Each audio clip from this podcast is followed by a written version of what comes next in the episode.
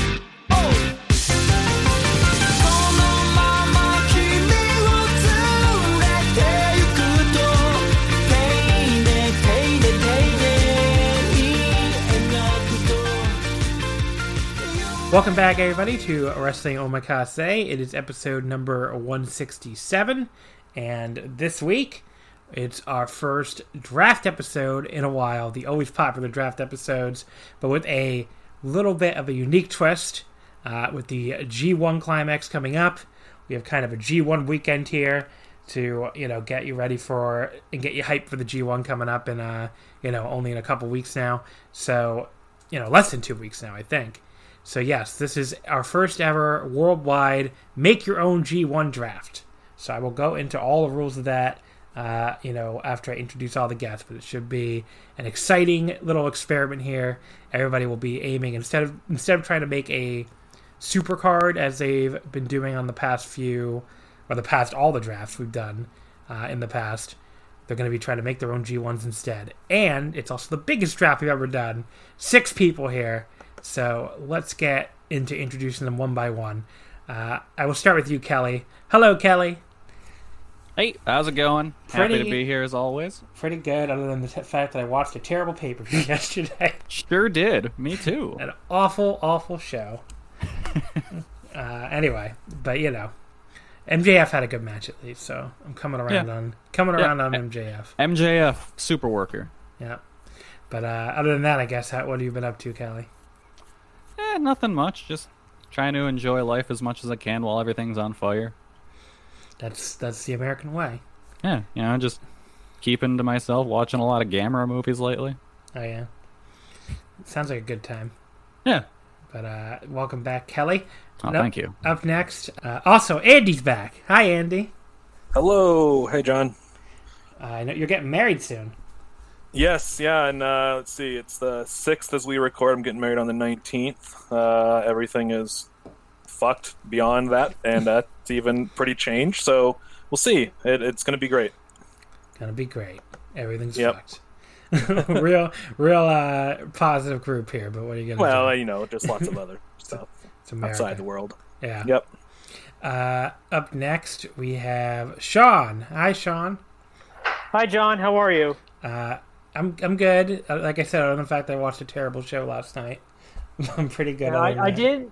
Well, give a chance to plug. I did review that show last night along with Case Lowe, so you can check that out at voicesofwrestling.com right now. Wowee! All right, I want to plug too the what's it called? I mean, not that they need me to plug it, but the VOW the flagship Patreon. They did a great little review of All Out. The instant reaction. It was awesome.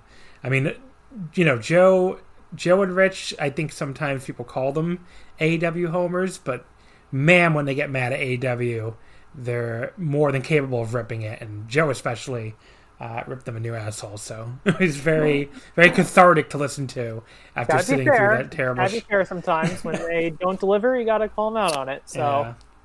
It was very cathartic to listen to after that fucking show. But yeah. Other than that, Sean, how you been? Been doing all right. It's been a busy morning. Watched the F1 race, which went a little long, but had a fantastic finish. Went to the grocery store, and now I'm literally in my living room on the couch. I got my dog sitting right next to me, and I've got a NASCAR truck race on. So for me, the racing never stops. All right.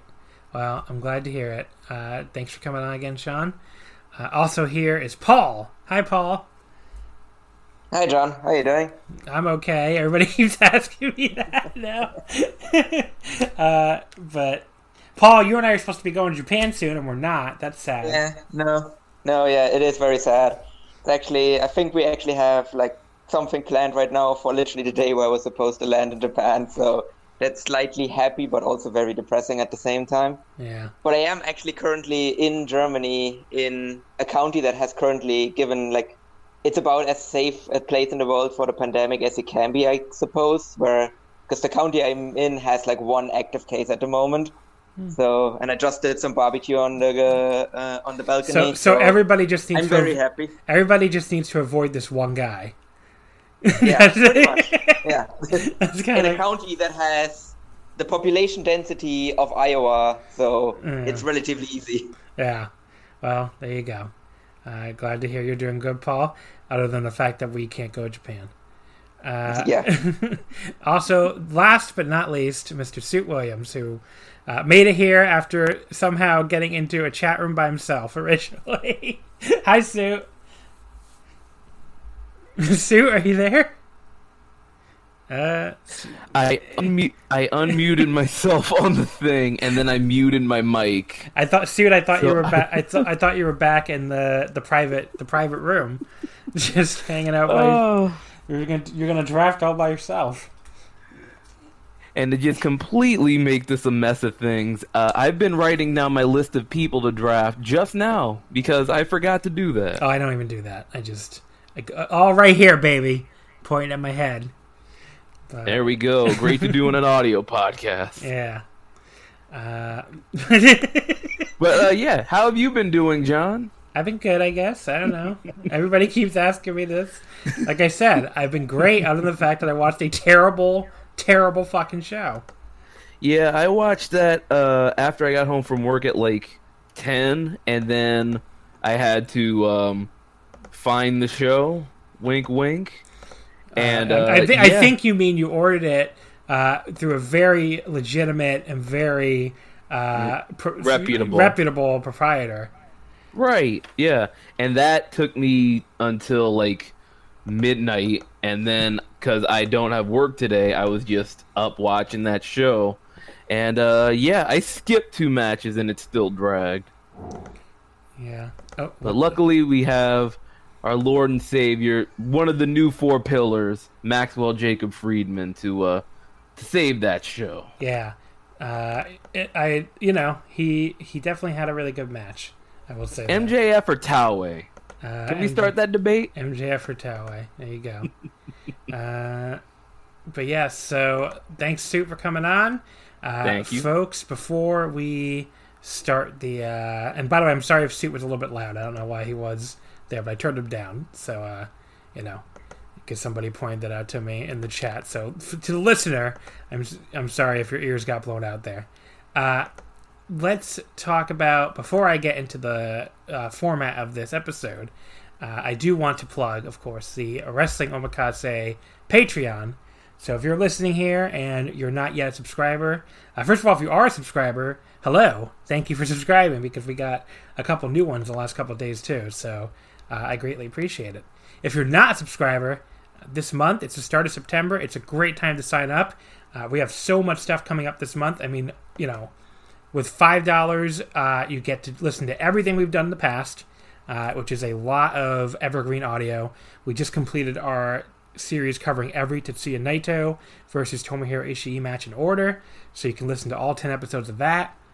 We also have a Okada Tanahashi series that's long been completed, so you can listen to all 14 episodes of that. And we don't just cover each individual match; we do, everything in between the matches too, and we try to fill in the gaps. So I mean, it's really more like an oral history of, all 4 of these guys in New Japan from, 2012 through present, basically. I mean, it was a lot of fun to record them. I got some really good reviews on it, so. I think those are probably worth the $5 alone, if I don't say so myself. But in addition to that, you get a lot more stuff. 7 full complete 5-match episodes. So if you like the 5 matches format, you know, if you haven't done much of it on the free feed in a while, there's 7 episodes waiting for you right now.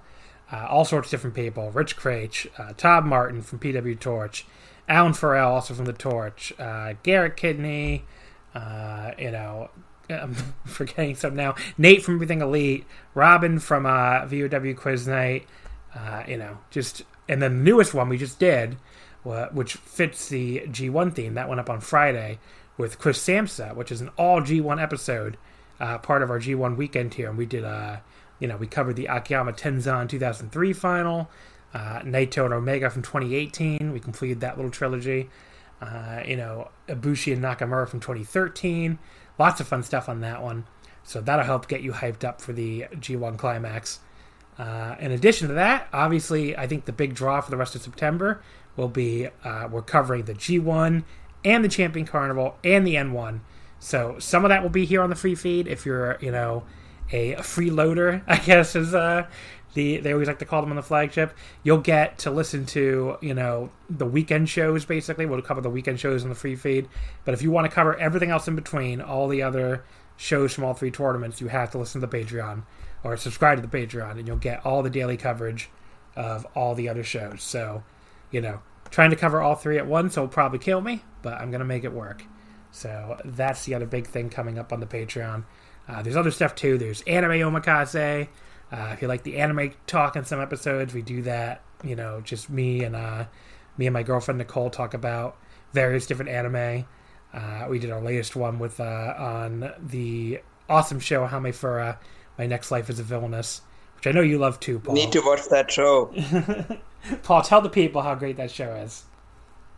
That show is absolutely amazing. And also, I just listened to the episode. John, the time period is absolutely pre-revolutionary period France. Oh, okay. There you go. So that was a question we had in the episode. We couldn't decide what it was supposed to be. Yeah, it does seem very, opulent, right? Is that why you're saying that? It's also kind of, based on the institutions that they have. They seem, very, still absolutist monarchy. I would go way too deep, but that's what I settled on. Gotcha. Yeah, we kind of just said we thought it could be any kind of medieval period, but once you said that, it definitely makes a lot of sense. But yeah, so, if you don't have any idea what Paul and I are talking about, you can listen to the episode on the Patreon. It's on a great, great show. And we have other, 4 other anime omakases too. We covered some Miyazaki films. We're doing them all in order. I think we've done 2 of them so far. We did season 1 of High Score Girl. High Score Girl season 2 will be next. So, a lot of fun stuff. Definitely worth checking out. And there's other stuff on the Patreon, too. So there's a lot of cool stuff on there for you. And again, it's only $5 a month. A great deal. It's at patreon.com/wrestlingomakase. There'll be a link in the description as well. But patreon.com/wrestlingomakase. If you want all of our coverage of the G1 and the Champion Carnival and the N1, you have to subscribe to the Patreon. All right, so we got that plug out of the way. Let's go ahead and get into the rules here for this draft. It's pretty simple. The 6 of us will all be drafting 20 wrestlers. It'll be snake format, just like in prior episodes of these. It'll be a worldwide men's draft. I didn't want to make this intergender. I figured we might do the same kind of format again for a women's episode. So it'll be a worldwide men's draft. Everybody will make 20 picks each. It'll go in stake format. I'm going to randomize the list right now and give you the order. And then at the end of it, instead of trying to make a super card like we normally do, we're just trying to make our own G1. So, we're going to eat 2 blocks of 10.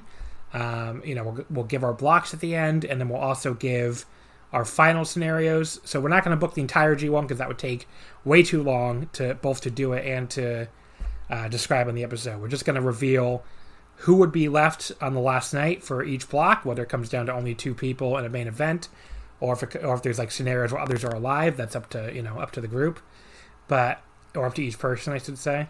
But yeah, so we'll give our scenarios for what happens on the last night for each block, who wins each block, and then the winner of the tournament. I'm gonna say as a rule, it needs to follow modern G1 format. So I don't think I told you guys this before, so I'm sorry. But in other words, just to keep it all the same, the tiebreakers should be, you know, whoever won the direct match, just like the G1, so no playoffs like Champion Carnival. And it should be just, you know, Block A champion versus Block B champion, so no, like, mini tournament with the top two or top three like they used to do in the G1.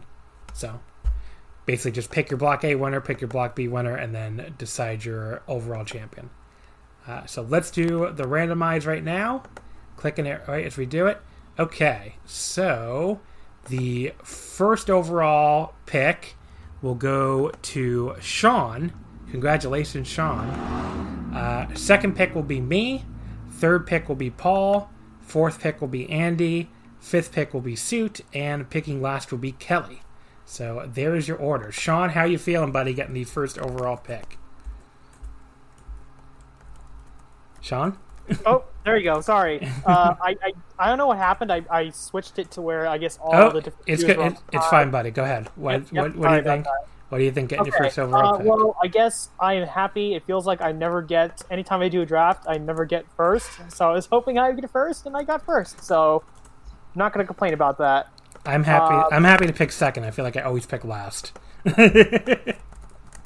All right. So you want me to... Are we ready to go? Am I good to give my first pick? In a second. Well, I just want to ask, Kelly, are you okay picking last there, buddy? You know, I really think it's kind of... I showed up to this thing first. I won the race. You did. The randomizer did not like you. I'm sorry. But you know what? Then I get two picks in a row, so I'm kind of okay with that. Yeah.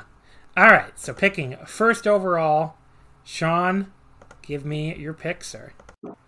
Okay. So my first overall pick is going to be Kota Ibushi. When I made up my own mock list, there was about 5 or 6 guys. Or I guess the top 5 or 6, and my mentality was, okay, no matter where I start in this draft, if I can get at least one of these guys by the time the first round is through, I'll be perfectly happy with that. And, I mean, Kota Ibushi is one of the best wrestlers in the world. So, and, of course, the defending G1 Climax champion. So, yeah, I felt like he was a pretty strong first pick. All right. So for my first pick, since I'm picking second here, I am going with who I think is the best wrestler in the world. I don't think it's particularly close right now, and I don't care that he's a junior. I think most people won't care, and most people want to see him. In fact, he has all sorts of fresh matches, even in his own company, because he's been in the junior heavyweight division. I am going with Hiromu Takahashi, so Hiromu is my pick here. Up next, Paul, give me your first pick.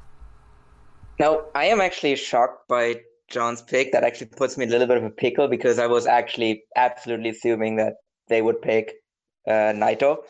But I think I will stick with what was supposed to be my pick at this stage anyway. So I will go with Kazuchika Okada. He has been a little bit down since New Japan's return from lockdown.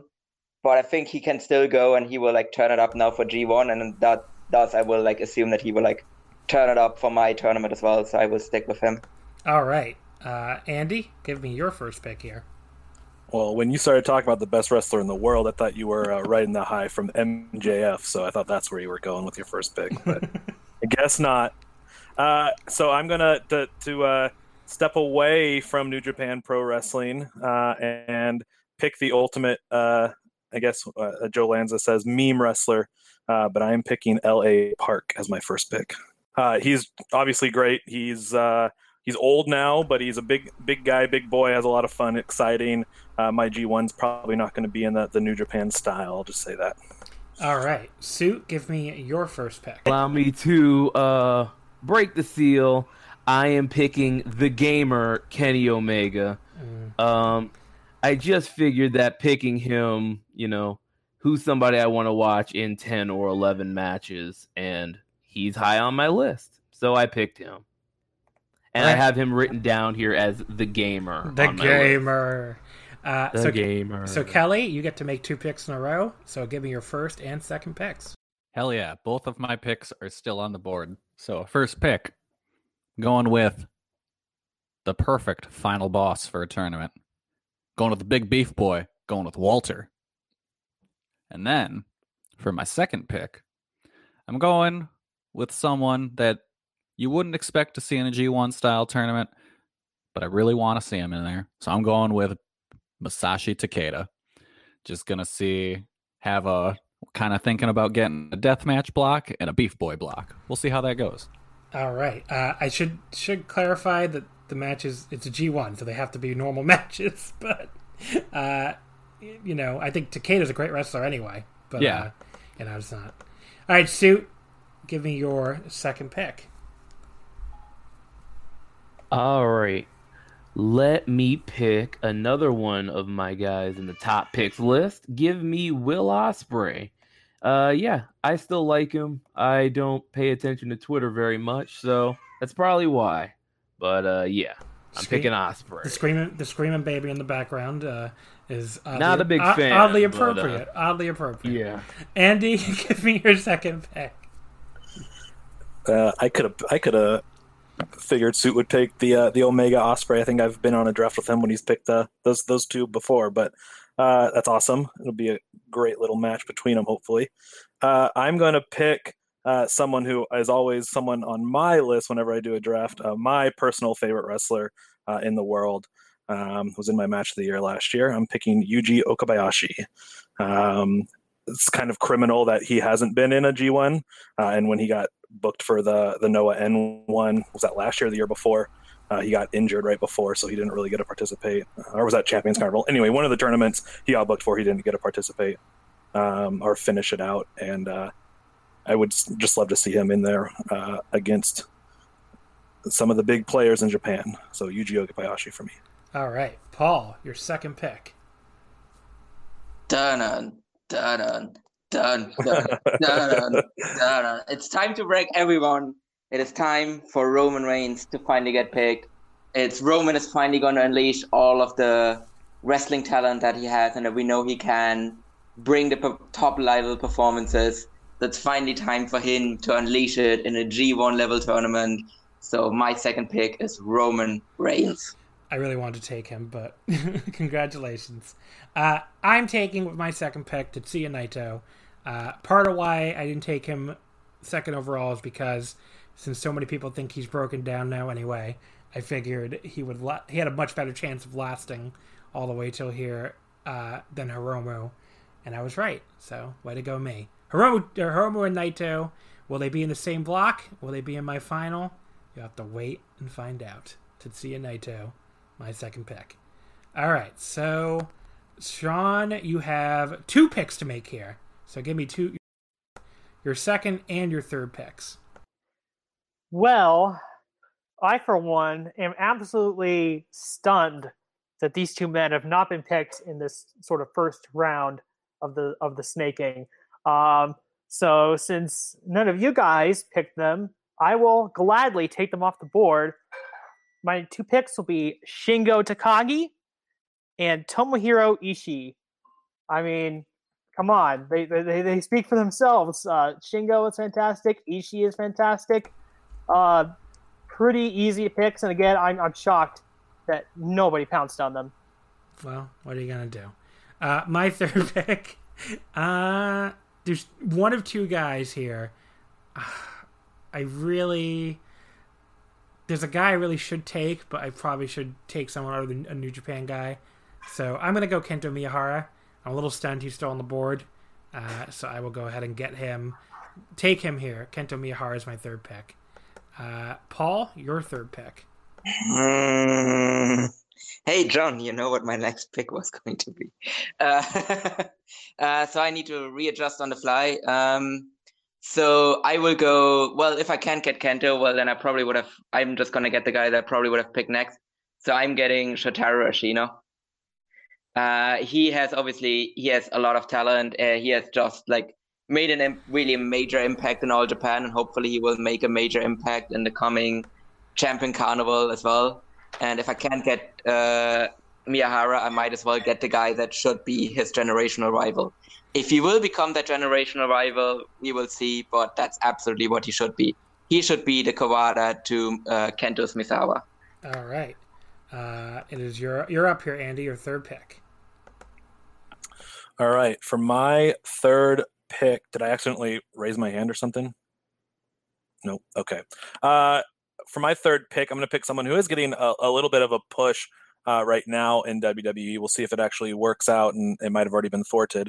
But someone who I think in VOW Slack and then in wrestling nerd culture, we have been praising for a while and wanted this person to get a big push, and that is Big E Langston. I'm picking him third. One of those where I could write it down before you even revealed the pick. Suit number three. What do you got here?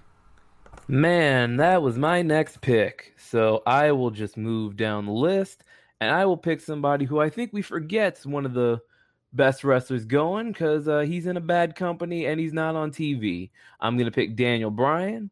Yeah, again, who do you want to see in 10 or 11 matches? He's one of my people. Very good. All right. Kelly, you got your third and fourth picks here. I thought somebody went after me. No, that's what I'm saying. Kelly, you have your third and fourth picks here. I'm sorry. Oh, so it is my turn. Yes. Okay, cool. So can't have the deathmatch block, but still going to pick a deathmatch guy that's real good at just the wrestling. Going to go with Asami Kodaka because dude rocks. And after him, I will go with, it's hard to draft him this early, but I like him so much. Going to draft Takuya Nomura because I love watching him kick the tits off of people. All right, Suit, give me your fourth pick. Suit. Yeah, sorry if it takes a while for me to unmute. It's clicking three different screens, but God, there are two people I'm arguing with here, and I think one of them's gonna slip. So I am going to pick this guy. He is legitimately one of the best wrestlers in the world, and it is a shame he has been on ice again. But I am picking Pac. He is just somebody who I feel is very versatile, somebody who can go through a lot of different styles and have great matches with a lot of different guys. So give me Pac. All right. Paul, Andy, give me your fourth pick. For my fourth pick, I got a few names to choose as well. I'm going to go, again, someone who's pretty popular, I suppose, but is currently not employed. And similar to kind of with Big E, someone who many people like myself and probably people in here wish would have been pushed a lot harder in the last few years, and that is Rusev, or Alexander Rusev. All right. Paul, give me your fourth pick. Yeah. So for my fourth pick, I'm going to go with someone that I saw him make his explosive New Japan debut live in Sumo Hall. I'm going to go with the Death Rider, Jon Moxley, who, at least according to reports, just had a banger main event at AEW. So we know he's someone that can deliver in a big way. So that's my fourth pick. So I'm amazed this guy is still here. This is the other guy I was thinking of taking all the way back. So clearly I made the right decision. My fourth pick is Hiroshi Tanahashi. I don't know how he's still alive. But Tanahashi in a G1 pretty much guaranteed to deliver. So... Sean, give me your fourth and fifth picks. All right. I had an order of what I was going to do if certain people were picked, but I think I'm going to go a little out of order and change up my plans a little bit since these two are available. I'm going to go with Fénix and Pentagon Jr. Again, just to sort of break things up compared to my... list of New Japan guys that I've accumulated my first couple picks. But yeah, I think Fénix and Pentagon are great, and they should create some interesting matches with some of the guys that I already picked if I happen to put them in the same block. So for my fifth pick, I'm going with a guy who I think would be more in the best of the world conversation if more people watched DDT. And I think I have a very easy matchup for him here that I would personally love to see. So I'm going with Tetsuya Endo in fifth. So, Paul, give me your fifth pick. Yeah, and I'm going to go with Suwama. Suwama currently, he's on top of the mountain in All Japan, and he's going to be there for like a little while longer. Age is slowly but surely starting to catch up on it, but he's still like in late level worker and is hopefully still going to remain there for a few years longer. So he's going to add some needed veterancy to the tournament as well. All right. Andy, give me your fifth pick. Yeah, Suwama was on my list as well, but I actually had just deleted him for reasons I'll explain. But he didn't quite make the cut for me. Awesome pick for Paul there. But his tag team partner is still on my list. I don't know if they're still together because I haven't watched All Japan in a year, but Shuji Ishikawa, based on what everyone has said, he's kind of slowed down recently, and he's taken more of a backstage role. But, it just seems like it wasn't too long ago where he was basically the best in the world or one of the 3 to 5 best in the world. And maybe in my G1, Ishikawa can bring the heat. All right. Sue, give me your fifth pick. My fifth pick is going to be somebody who I think can thrive in like a G1 environment where he's just going through wrecking people. So give me the champion of Turner Network Television. Give me Mr. Brody Lee. I think he's a guy who just fits very well. He's doing some great work, and I've been listening to the Open the Voice Gate rewind and rewatch, and he seems to be doing well in DGUSA. So. I just a lot of Brody Lee on the mind. Kelly, give me your fifth and sixth picks. All right, I'm bringing more beef to the table. We're going with Daisuke Sakamoto and Chris Dickinson. I'm expecting Sakamoto to bust out his little legend undies. It's going to bring out some good performances. All right, Sue, give me your sixth pick. I forgot I was coming back around this quickly, so I was not looking at my list. Give me another beef boy. Give me Lance Archer. Just same as Brody Lee. He's going to be very good at killing people. I don't even know if I meant to pick him this soon, but yeah. Suit going to put together an all-white block, I guess. Andy, give me your six-pack. I was going to say the same thing. That's good. Kelly's draft so far is basically what mine would be if I was just kind of picking like a lot of my favorites, but I am going for a little theme here, and I think I'll reveal it now that we are in here. Is this my sixth pick? Yeah? Yeah, your sixth pick. With my sixth pick, definitely a reach, but that's okay because I can't run this tournament without him. With my sixth pick, I am picking Ryota Hama. For those who aren't familiar with Hama, because he hasn't been wrestling quite as much recently, especially this year, he's like, almost 600 pounds, wears the Rikishi, Mawashi type thing. He's great. When he gets put in big matches, he does deliver. I don't think he could wrestle 9 matches in the span of a month or whatever, or a few weeks, but we'll see what happens. I love him. I love big match Hama. So he was in a champion carnival once, wasn't he? You're right. Yeah, he was, but it was a mixture of, that was a few years ago still too, but yeah. And he's been in Strong Climb, I think, before too, but it's just, I love them, and every now and then. Just have to keep some of them short, I guess. Yeah, exactly. Yeah, I have to do some squashes and whatnot, but he's in there. Paul, give me your sixth pick. Yeah, so with my sixth pick, I will pick Dragon Lee. I'm actually surprised that he was still here at this stage, but then again, I guess he was like slightly forgotten since he's really only worked like CMLL this year and hasn't really had any major matches this year. But still, he is a tremendous wrestler, and I think he brings like a nice little like change of pace to like the ones that I have like drafted so far.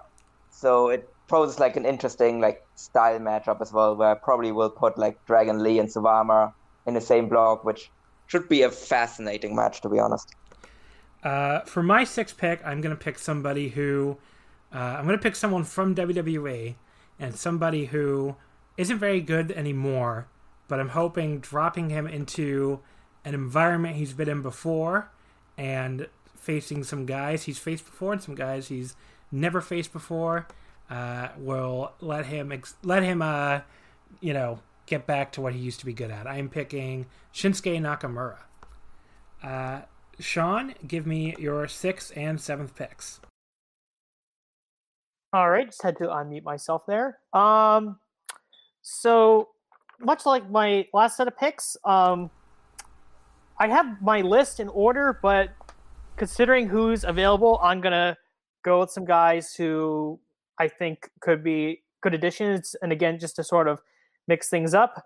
These are, you know, I don't watch a ton of DDT, even though I wish I could watch more. But these are two guys who I was really impressed with in Laboom during WrestleMania weekend last year. Give me Konosuke Takeshita and Kazusada Higuchi. Like I said, I was just sort of, you know, on that weekend and seeing them across actually a couple shows. They were just, you know, awesome wrestlers. So, and again, just to sort of break things up a little bit and give some diversity other than, I guess, so far, New Japan and AEW. Sean, you fucked me on that one. I was really going to take Takeshita next, but I figured, what the fuck are the chances that Sean takes a DDT wrestler? So where I thought maybe there's the outside chance it could take a Shinsuke. So now I got to figure out where the hell I'm going next. I'm going to take another guy who, you know, I think he's really good. I'm a little surprised he's still available. But, you know, maybe people aren't thinking of him as much since he hasn't been Noah champion in a hot minute. But I think I have a lot of interesting matchups for him here on the board. So I'm going to take Kaito Kiyomiya. Paul, give me your seventh pick. So I will go with someone that I'm also surprised that he is still available because he's also current New Japan champion. So I will go with Minoru Suzuki. He, like Suwama, he's a bit on the old edge, but he can still go in like a major way. So, I mean, he just proved that in his never championship match against Shingo Takagi. So I think he will like fit pretty well with like what I have drafted so far. So let's go and have Suzuki kill a bunch of people in my tournament. All right. Andy, give me your seventh pick. New Japan didn't even include Suzuki in their last G1, so I don't know. Yeah, he's awesome. For me, if it's not clear, I'm picking only super heavyweights. So everyone that I'm drafting is over 265 pounds. So guys, if you want to stop me, better look at your list. I'm going to pick with my seventh pick in the super heavyweight G1. First of all, I was surprised Kazusada Higuchi wasn't in that, but that's okay. But another guy who's had a really great year, kind of underrated year since he works mostly 0-1, but always someone who those who pay attention to Japanese indies know. I'm picking Yuji Hino. All right, good, great. I'm a little surprised he's still available. I guess that's a good pick. I didn't think of. Up next, we got Suit with his seventh pick. Suit, give me pick number 7. All right, so I did not notice that my list was very white until you brought it up. So I'm gonna take a little bit of a, I'm gonna dig a little bit further onto my list. Give me the blackest guy I know, Sami Zayn. Suit, come on. And by the way, just a reminder: please keep talking after you do your pick because I don't want to. I mute myself while I'm typing, so that's why. My bad. Yeah, no, you. Well, Andy did too, so I'm telling both of you guys, like, please, like, say your name and talk at least a few more words, so I have time to type, and then I'll mute myself, and then, you know. Got it. Yeah. Okay, hold on. Gotta cut that out. Who did Suit pick? My internet connection. Oh, Sami Zayn. Sami Zayn. Okay, cool. All right, Kelly, your 7th and 8th picks. All right, I think it's old guy hours time. Let's go Masato Tanaka and Masaki Mochizuki. Just two dudes bringing some of that old man strength, and they're going to whip these young whippersnappers into shape. All right. Suit, give me your 8th pick. All right, my 8th pick is an actual black person. Is going to be ACH. He's a guy who's been hard done for a little while, but now he's getting back out on the scene, and I'm glad to see it. So let me get him. He's been looking very good on these New Japan USA shows. So let me get him. Andy, your 8th pick. Yeah, I love ACH. My 8th pick, I'm going to pick the true MVP of WWE, the King of Comedy and the King of WWE Strong Style. I'm picking none other than Otis, the Money in the Bank winner, and the guy who eats a lot of meat. I love him. I want to see him wrestle real people, and get me Otis in the G1. Okay. Paul, give me your eighth pick. So, John, just to confirm, the only rule is that they have had at least 3 matches within the last year, right? It doesn't matter. Yes, they can be injured, if that's what you're asking, because I think I know you're going to... Well, not necessarily, because my next person that I'm going to pick is going to be Jushin van der Liger, because he has definitely had at least 3 matches since September of last year. So I'm pulling him right out of retirement, and I'm putting him right into my tournament. He doesn't want to wrestle anymore. I don't care. He's going in there, and he's going to put in top performances, whether he wants to or not. All right. My eighth pick. So after I pointed out that Suit had only picked white people, I realized I have only picked Japanese people. So I am going to pick a man who is so white, his name is literally Jay White. That is my eighth pick, is Mr. Jay White. And I'm telling him he has to do this clean as a sheet, no fucking Gator interference, because I think he'll have a bunch of really great matches. So, Sean, give me your 8th and 9th picks. All right, so I noticed my tournament so far has a lot of variety in terms of high flyers, hard-hitting guys, luchadors, but I've been lacking some technical wrestlers, so I'm going to take 2 technical wrestlers off of the board right now. I'll go with Zack Sabre Jr. and Kyle O'Reilly. Sabre, obviously, he's very good at what he does, and even though he's in WWE, I still rate Kyle O'Reilly very highly, and I feel like even today, again, despite the fact that he's in WWE, if you give him the chance to have a great match, he will have a great match. All right. For my 9th pick, I don't know how long I can wait to pick him. I don't know if people want him or not, but you taking Zach made me a little nervous, so I definitely want to have him. So I'm going to go with Taichi. I'm just going to get him right now. He's going to be dropping some people on their heads with some backdrops, and it's going to be great. So Taichi is my 9th pick. Paul, give me your 9th pick. I was actually considering Taichi as well, but similarly to you, those picks have kind of led me to scramble on someone as well. So I will pick up next Timothy Thatcher. Even though he recently retired / went to WWE, really the same thing, I think he still has the potential to put on top performances. As he's shown, even within that company, he can still kind of retain his style. So if he can even retain it within that company, he can do it anywhere. So I'm going to get Tim to grind down some people onto the mat. All right. Give me your 9th pick, Andy. All right. For my 9th pick, I'm going to pick another favorite of mine. Even though there's not a deathmatch block, we'll see how he does. He could be the fall guy. We'll see. But another big boy, I'm picking Abdullah Kobayashi. Again, one of my favorite wrestlers of the last over 10 years, I guess. Right now he has hair, which is funny. And obviously he's not a good wrestler, but it would be some good antics. Maybe he'll be kind of like the Yano of my my G1 group. So Abdullah Kobayashi. All right. Suit, your 9th pick.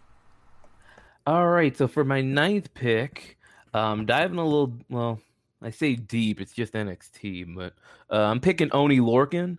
Every G1 needs a guy who could just go out there and give a nice little sprint, and I think he's really good at that. So give me Oney Lorcan. All right. Kelly, your 9th and 10th picks? Going with a veteran and a relative newcomer, picking Jun Kasai and Shunma Katsumata. They'll both go into my not death match, but maybe relaxed rules block. Okay. Suit, give me your 10th pick. My 10th pick is going to be, as I look up and down my list to try and figure out who it is, I am going to pick, I will pick Roderick Strong, because he's pretty good, and, I need 20 people. He's certainly going to be one of them. Andy, give me your 10th pick. For my 10th pick, I have a list of, like I said, quite a few people, and I feel like a lot of them won't get picked. But this one, I think, really could get picked by Kelly or Paul even, or maybe anybody. He's kind of a hot ticket on the U.S. Indies right now. Real big boy, needs some work, but I think the only way to get better is to work against great wrestlers. So I'm going to draft Calvin Tankman from the Midwest Indies here, recent MLW signing. Huge wrestler, pretty good high flyer for his size, and kind of a guy with a lot of hype right now. So Calvin Tankman is my 10th pick. All right. Paul, give me your 10th pick. Yeah, so Tankman actually was on my list, but he wasn't my next pick. So, but I am actually going into a similar direction as Andy in terms of like region. So it might seem like a little bit of a reach, but I think this guy is like a legitimate blue chip prospect, so he deserves this place. So I'm going with Benjamin Carter. He just strikes me as someone that can be like the next big guy in American wrestling. He just has all of the tools to be just a tremendous wrestler, and would actually love to like some Japanese promotion to pick him up as well. It's in terms of like comparison points, it's to me, it's like, it's very clear that this guy has watched his Hiroshi Tanahashi tapes, because I see a lot of similarities there, and I think he can develop into an absolutely tremendous wrestler. And he's already really good right now. All right. So for my 10th pick, again, I have to try to, there's two guys I want at this spot, because I want them to face each other, but I'm not sure if Sean, I think one is much more likely to be taken by Sean than the other. I already got that wrong last time I tried that, so let's hope I get it right this time. So with my 10th pick, I'm going to take a guy who, again, I'm surprised is still available. Can only assume people have forgotten about him because he hasn't wrestled him forever, but he definitely did wrestle 3 matches since September 2019. He's a guy that I don't watch NXT UK, but people insisted to me he was still good there, and he definitely is awesome historically. So, and like I said, I have a specific match that I want him in the same block. So I'm going with Mr. Cassius Ohno, but we'll actually use his real name, but his real wrestling name, his, non-WWE name, Chris Hero, my 10th pick. Sean, give me only your 10th pick. Don't do your 11th pick, because we'll do a halfway review. All right. So for my 10th pick, I'm going to go with a guy who is still on my first page, but I'm surprised that he hasn't been picked yet. I'm going to go with Hirooki Goto. Yes, he is 40 years old now, but I still feel like he's someone who can always deliver consistently solid matches in a G1-type tournament. And, just surprised. I guess maybe a little surprised that he's fallen this far, but at the same time, not really, because I mean, he is Hirooki Goto, but that is my 10th pick. All right, Sean, read to me all your 10 picks so far here as we do a halfway review. All right, so my first 10 picks are Kota Ibushi, Shingo Takagi, Tomohiro Ishii, Fénix, Pentagon Jr., Konosuke Takeshita, Kazusada Higuchi, Zack Sabre Jr., Kyle O'Reilly, and Hirooki Goto. My 10 picks are Hiromu Takahashi, Tetsuya Naito, Kento Miyahara, Hiroshi Tanahashi, Tetsuya Endo, Shinsuke Nakamura, Kaito Kiyomiya, Jay White, Taichi, and Chris Hero. Paul, give me your 10 picks so far. I'm going to try to remember them as well as I can. All right, well, I can read them for you if you want. If you're not okay, thanks. Okay, Kazuchika Okada, Roman Reigns, Shotaro Ashino, John Moxley, Suwama, Dragon Lee, Minoru Suzuki, Jushin Thunder Liger, Timothy Thatcher, and Benjamin Carter. That's Paul's picks. Andy, give me your super heavyweight 10 picks. Yeah, the super G1 here, super heavyweights, 265 pounds plus, at least according to at least some sources. First of all, John, I did not even think of Chris Hero, and he fits the bill, so I'm pretty bummed about that. I got L.A. Park, Yuji Okabayashi, Big E, Rusev, Suji, not sushi, that's what I want for lunch, Suji Ishikawa, Ryota Hama, Yuji Hino, Otis Dozovich, Abdullah Kobayashi, and Calvin Tankman. Andy, you thought of Otis, but not Chris Hero. Well, I looked at the WWE roster page, which is a trip. Like, I dare you, or I'm tasking all of you, if you haven't done that recently, go through that and see if you know more than 50% of the people on the WWE roster page. It's a trip. I probably will not. Sue, give me your anti-Puro G1 here. How can I be anti-Puro when I've got the most Japanese person in the world as my first pick? True. Kenny Omega, number one. Will Ospreay, two. He's getting there. He's getting on Omega's level. Daniel Bryan, Pac, Brody Lee, Lance Archer, Sami Zayn, ACH, Oney Lorcan, and Roderick Strong. All right. Kelly, give me your 10 picks here. All right. I went Walter, Masashi Takeda, Asami Kodaka, Takuya Nomura, Chris Dickinson, Daisuke Sakamoto, Masato Tanaka, Masaki Mochizuki, Jun Kasai, and Shunma Katsumata. All right, so there's the halfway review so far. Let's get to the second half. Sean, your 11th pick. All right. So for my 11th pick, I'm going to go with a guy who, I haven't seen a lot of him recently. But I know I've really enjoyed him every time I have seen him, and I know he's just a general ass kicker. Give me, as I look at my list, Katsuhiko Nakajima.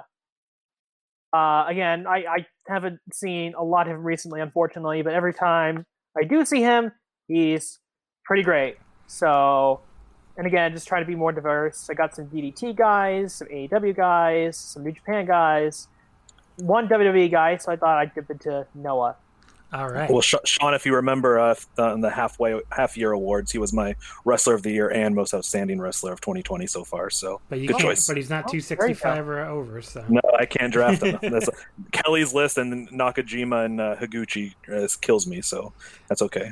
My 11th pick.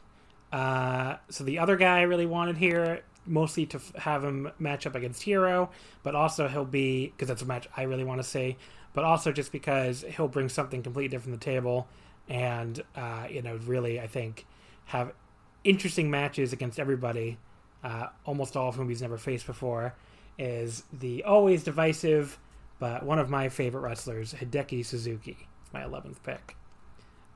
Paul, give me pick number 11. Yeah, so looking at that review of my roster so far, I realized I needed to add some more beef. So I am drafting Zeus, who is arguably the number 2 heel in all Japan right now. He has actually had some tremendous performances. He has really gotten some proper direction now that he is a heel. So I think he actually is like a perfect addition right now, where he is just this vicious heel who just beats the shit out of people. So he is like the perfect addition that I need to like really add some spice to the roster. All right. Andy, give me your 11th pick. All right. For my 11th pick, I can go a couple of different ways here. Props on the Hideki Suzuki, by the way. I guess I'll stick with that, actually, and pick someone who is not well-liked, except for by a very small portion of fandom, mostly us on Twitter, but a legit shooter. Also has the name Hideki, but most people know him as Shrek.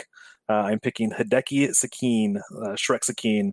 Not a very good wrestler on the whole, a little slow, but he does bring a little sense of legitimacy, and he's strong enough that he could suplex basically anyone else that's in my super heavyweight draft. So Shrek Sakine on my list. He's 265, really?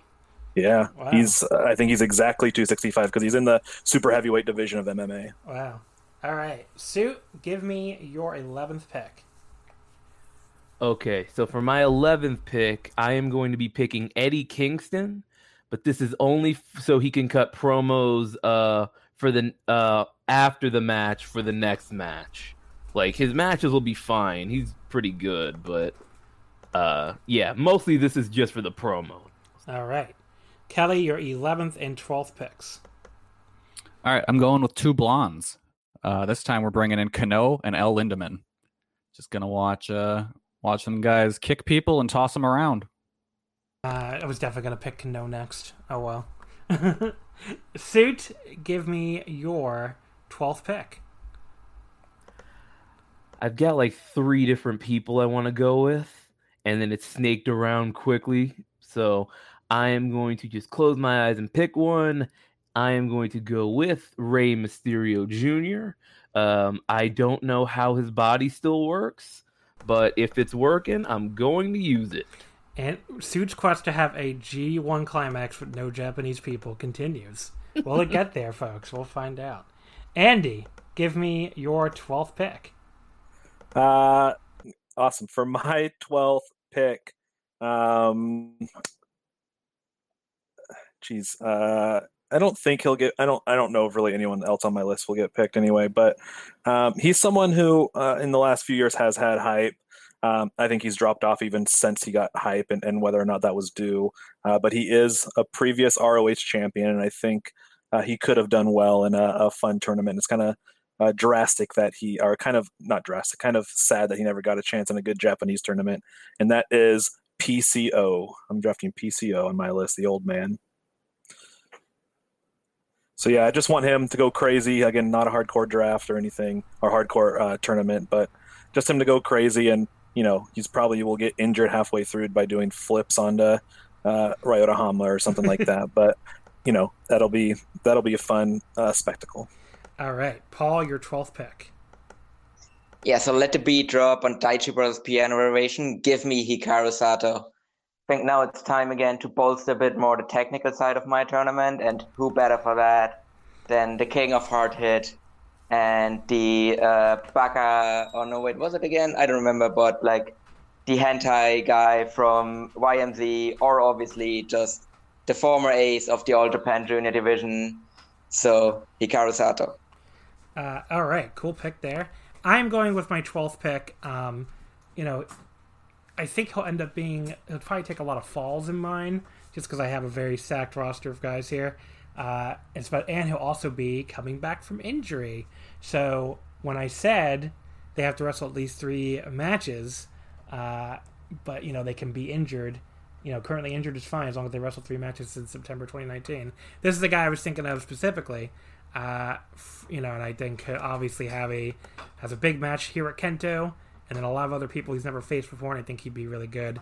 I'm going with, from All Japan, Naoya Nomura. You son of a bitch, that was supposed to be my last pick. I wonder who I wanted to poke out right at the end.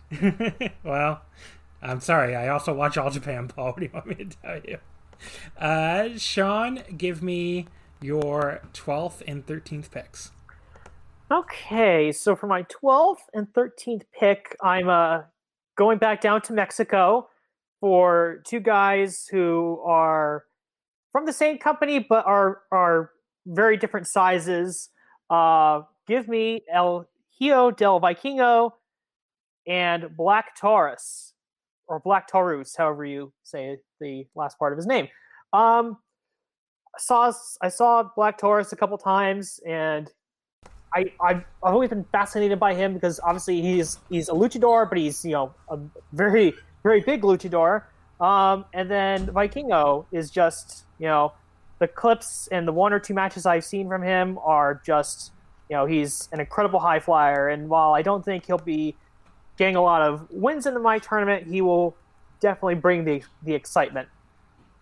So for 13th, I'm going to go back to New Japan and take a guy that I think has been awesome since he came to New Japan last year, especially since he turned heel.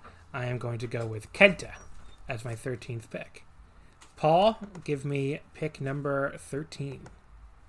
Yeah, so for this pick, actually, at first I had someone else in mind, but then I realized someone else is still available, so I'm pouncing on him while he's still there. So I'm picking Al Linderman. He really has... No, not still available. Kelly took him. No, it's not? Kelly really? Kelly just took him his last pick. Damn it. Sorry. Well, I mean, if I can't get Al Linderman, then I'm getting T-Hawk. If he's still available. Yes, T-Hawk is still available, and that's who is going to take next. So damn you. I wish Linderman had been. I probably would have picked him on the come around, or someone else would have. So I'm picking T-Hawk. He has been kind of unfortunate, where at first it seemed like him splitting off from Dragon Gate was the best thing to ever happen to him, and it kind of was, but like the whole thing didn't really work out as well as it could have been. But he's still doing really well in DDT, and hopefully he will join that like promotion full time now and become like a top line guy there, because it would be a shame if his career just fizzled out anyway. But regardless, he just has been a tremendous wrestler for the last couple of years, and I think it would fit in really well with the roster that I drafted so far. All right. Andy, give me your 13th pick. I can't believe no one's given me grief about not picking the guy who's most associated with me yet. For my 13th pick, I am picking none other than the underboss, the rogue general, Bad Luck Fale. I love Bad Luck Fale. Due to the pictures that have happened this year, he might be under like 220 at this point. He looks super slim, but we haven't seen him wrestle since then, so I'm assuming he's still above 300 pounds. But just I know that a lot of people hate him. I do genuinely love him. I know he's not good, and I know he ruins a lot of things with interference and whatnot, but I do really appreciate his presence in a G1, so Bad Luck Folly for me. See, I thought you weren't taking him because no one on earth was going to take him, so... Oh, come on, John. Don't forget the very first draft you did on Omakase. I booked him in the main event, so there you go. Suit, give me your 13th pick. All right, well, after you called me out last round, John, of not having any Japanese people in my G1, I have two choices. I could either pick a Japanese person or I could double down. So I'm going to be picking MJF just to double down because I can't go back now. Okay. Kelly, your 13th and 14th picks. All right, I didn't mean to do this 4 picks in a row, but we're going with 2 more blondes. Let's go Chris Brooks and Adam Page. 2 guys that really in this past year have put in real good work. Who the fuck just screamed, oh no? I forgot to mute my mic, and that was me. Jesus. Genuine reaction. It's like watching Suit in the crowd at shows. It's great. That's so good. Oh no! I'm glad my pick got that kind of visceral reaction out of someone. Suit, Mr. Screamer, give me 14th pick. Okay. Man, I'm just thrown off now. Let me get Tyler Bate. I don't think he's been canceled, so let me get him because he's really good. And actually, I'm not sure if he's wrestled 3 matches in September, but I will check and. He has. I'm just making a joke about NXT UK. I'm happy that I'm not the only one picking retired wrestlers. Andy, give me your 14th pick. I've picked a few, I guess, kind of jokes in a way, but not really jokes. I mean, it is something that I would want to watch. But someone who, again, isn't really wrestling too much right now has turned out to be a fantastic announcer. A WWE guy, so yeah, retired, I guess, but still. I think this is another person who's criminal that never got to be in a G1. One of the best big, heavy-hitting wrestlers of all time. I'm picking Samoa Joe. Still awesome. Still had awesome matches this year, last year. Obviously not to the level that he used to in the 2000s and early 2010s. But, maybe he'd get one last great run out of Samoa Joe. Paul, give me your 14th pick. So for my next pick, violence is the answer. I'm picking Brody King. He has a ton of potential. He has shown flash of brilliance so far in Ring of Honor, and he has recently kind of become a bit more of a mainstay in New Japan, who clearly see a lot of potential in him as well. So he's going to be another one of kind of a development case in my tournament, but he's going to put on a ton of tremendous performances. For my 13th pick, I don't know. I just a guy I realized when I was going through this. I cannot believe he's still available at this point. And I can't believe Andy didn't take him specifically. Brock Lesnar? How the fuck is he still available? I'm taking Brock Lesnar.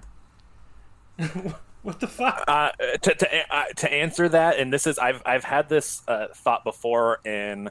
When I ran my podcast, World Wrestling Fantasia, and other drafts where, I mean, he was the first person I put down in super heavyweight draft, but because of the way he's been booked over the last 20 years, it's hard to, like, book him, and I know that you don't have to do that, but hard to have him lose anything. Well, so that's why I never draft him anymore. I mean, he'll probably go to the end of a block at least, but I think I can book him well. I love Brock, so yeah. I mean, there's so many matches where I think he'll be great. So Brock also, it's my 13th. He's probably worked exactly 3 matches. No, I checked. It's surprising.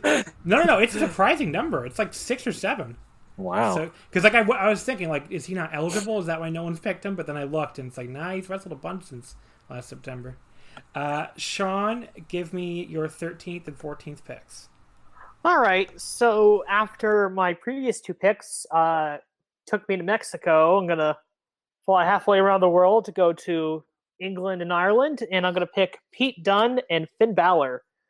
Pete Dunne, I think, is just a great professional wrestler, particularly when he's in there with the right guy and who he could have, the perfect sort of clash of styles with. And then Finn Balor, I'm not paying him to talk about the snakes in the grass or whatever the hell he's doing in NXT with his weird shooty promos, but I'm going to be paying him to wrestle. So, yeah, there you go. For my 14th pick, I need to look something up, so hold on. Does he meet the 3-match standard? No, unfortunately, he does not. Big Match John cannot be in the G1. Womp womp. He's only done 1 match since September 2019. Holy shit. Who was that? John Cena. Oh. Yeah, I can't... He's getting Fast and Furious money. He's never wrestling again. Yeah, he did WrestleMania against the Fiend Bray Wyatt, and that's it. So, damn. No Big Match John for me. A certain website said that was the greatest thing that's happened in wrestling this year. So, he got it. I didn't watch it, so I have to take their word for it. So for my 14th pick, I think I'm just going to go with kind of a safe pick, someone who I think has had some really good matches this year, a couple matches I didn't really care for, especially his last 2 GHC title defenses ago against Marufuji. But I think he's been really good, and I think I'll have some really good matches with people in my tournament. So I'm going with Goshi Ozaki in 14th. Paul, give me your 14th pick. So I'm going to go with another Lucha prospect. So I'm going with Lee Moriarty. Similar to Benjamin Carter, he's probably one of the top guys coming up right now on the American scene. Just has tremendous potential, and he's only 4 years in, I think. And he has been growing a lot just over the past year. And if hopefully he can develop a bit more on the indies and doesn't get snapped up by one of the big companies, he can become legitimately one of the top 10 workers on the American scene if he stays on the trajectory that he's on right now. And I think I said this was 14. It's actually 15. But anyway. Andy, give me your 15th pick. I just made some changes to mine. I'm going to pick... I'm going to pick someone, another indie person who I like. It says, I don't know. It says, hold on. I won't pick him for now. I'll pick another indie favorite of mine. Someone that recently in the Slack, we decided that he is should be booked more places, and it's good to see him pop up on things here and there. Kind of underrated guy who's been around for a while, and that's Eric Royal, A-R-I-K, Royal. Definitely not necessarily a guy who was ever on New Japan's radar or anything like that, but really solid, big guy, one of the few indie big men who truly works like a big man here in the U.S. Indies, and just can really put people over. So Eric Royal is going to go on my list. All right, Sue, your 15th pick. All right, so I need somebody to fill a Tomoaki Hanma role of being just the underdog that gets over. I could pick Hanma, but I'm pot committed to this no Japanese guys deal. So I'm going to pick Mustafa Ali, because if you can get over in front of a 205 live crowd, you can get over anywhere. And he's really good, too. All right. Kelly, your 15th and 16th picks. Okay, so my 15th and 16th picks, I'm going with Eddie Edwards and Mance Warner. I've always thought Eddie is criminally underrated, and I think he'll thrive in a tournament like this. And I'm a big fan of Mance, so I'm hoping to give him a big shot. All right. Suit, give me your 16th pick. Kelly's got the jorts division going over there. So for my next pick, this is somebody who I want to see more of in like a singles capacity going forward. I'm not excited about his prospects because he is in the big death cult that is the WWE. So I'm going to pick Montez Ford. I feel like he is a guy who's got just a lot of charisma. He can get over, and he's very athletic. So I'd like to see what he can do in a format like this. All right. Andy, your 16th pick? Yeah, I will. There's a certain indie wrestler from the woods that is listed at over 265, but I don't think he actually is. So I'm not going to pick him if you all know who I'm talking about. I don't know if he's on anyone's list anyway, but I'm not going to pick him. Instead, I am going to pick another NXT guy who I actually have not seen wrestle in NXT, but he was someone who I really liked before he was signed by the Fed. One of the only Oceania wrestlers I know. In the hobby, it's not easy being a fan of ripping packs or repacks. We hype ourselves up thinking, maybe I can pull a Ken Griffey Jr. rookie card, but with zero transparency on available cards and hit rates, it's all just a shot in the dark. Until now. Introducing Slab Packs from arenaclub.com, the only repack that provides real value, a complete view of all possible cards, and clear hit rates for each one. Now, when I buy Slab Packs at Arena Club, it finally feels like I know what I'm getting. I was able to open an Arena Club Slab Pack, and I'll be honest, it was a lot better than what you normally do. Say you go to a card show, and there's a random innocuous brown bag of cards, and yeah, you can open it, and look, it's going to be junk. You know what I mean? Like, you know what you're probably going to get in those. Maybe you find that fun. And sometimes I do. Sometimes I like just opening up cards and saying, hey, look at some random cards or whatever. But if you're really in this game to find value and find particular cards, it sucks to have to buy these mystery packs. And it ends up being, almost nothing. Nothing of value. Not with Arena Club. You can display, again, of all available cards, hit rates, grading. So you know that when you're opening up the slab pack, you are going to get something valuable. You are getting something good. And Arena Club, in addition to having those great slab packs we just talked about, is also a marketplace for card collecting, buying, trading, selling, displaying, all that sort of stuff.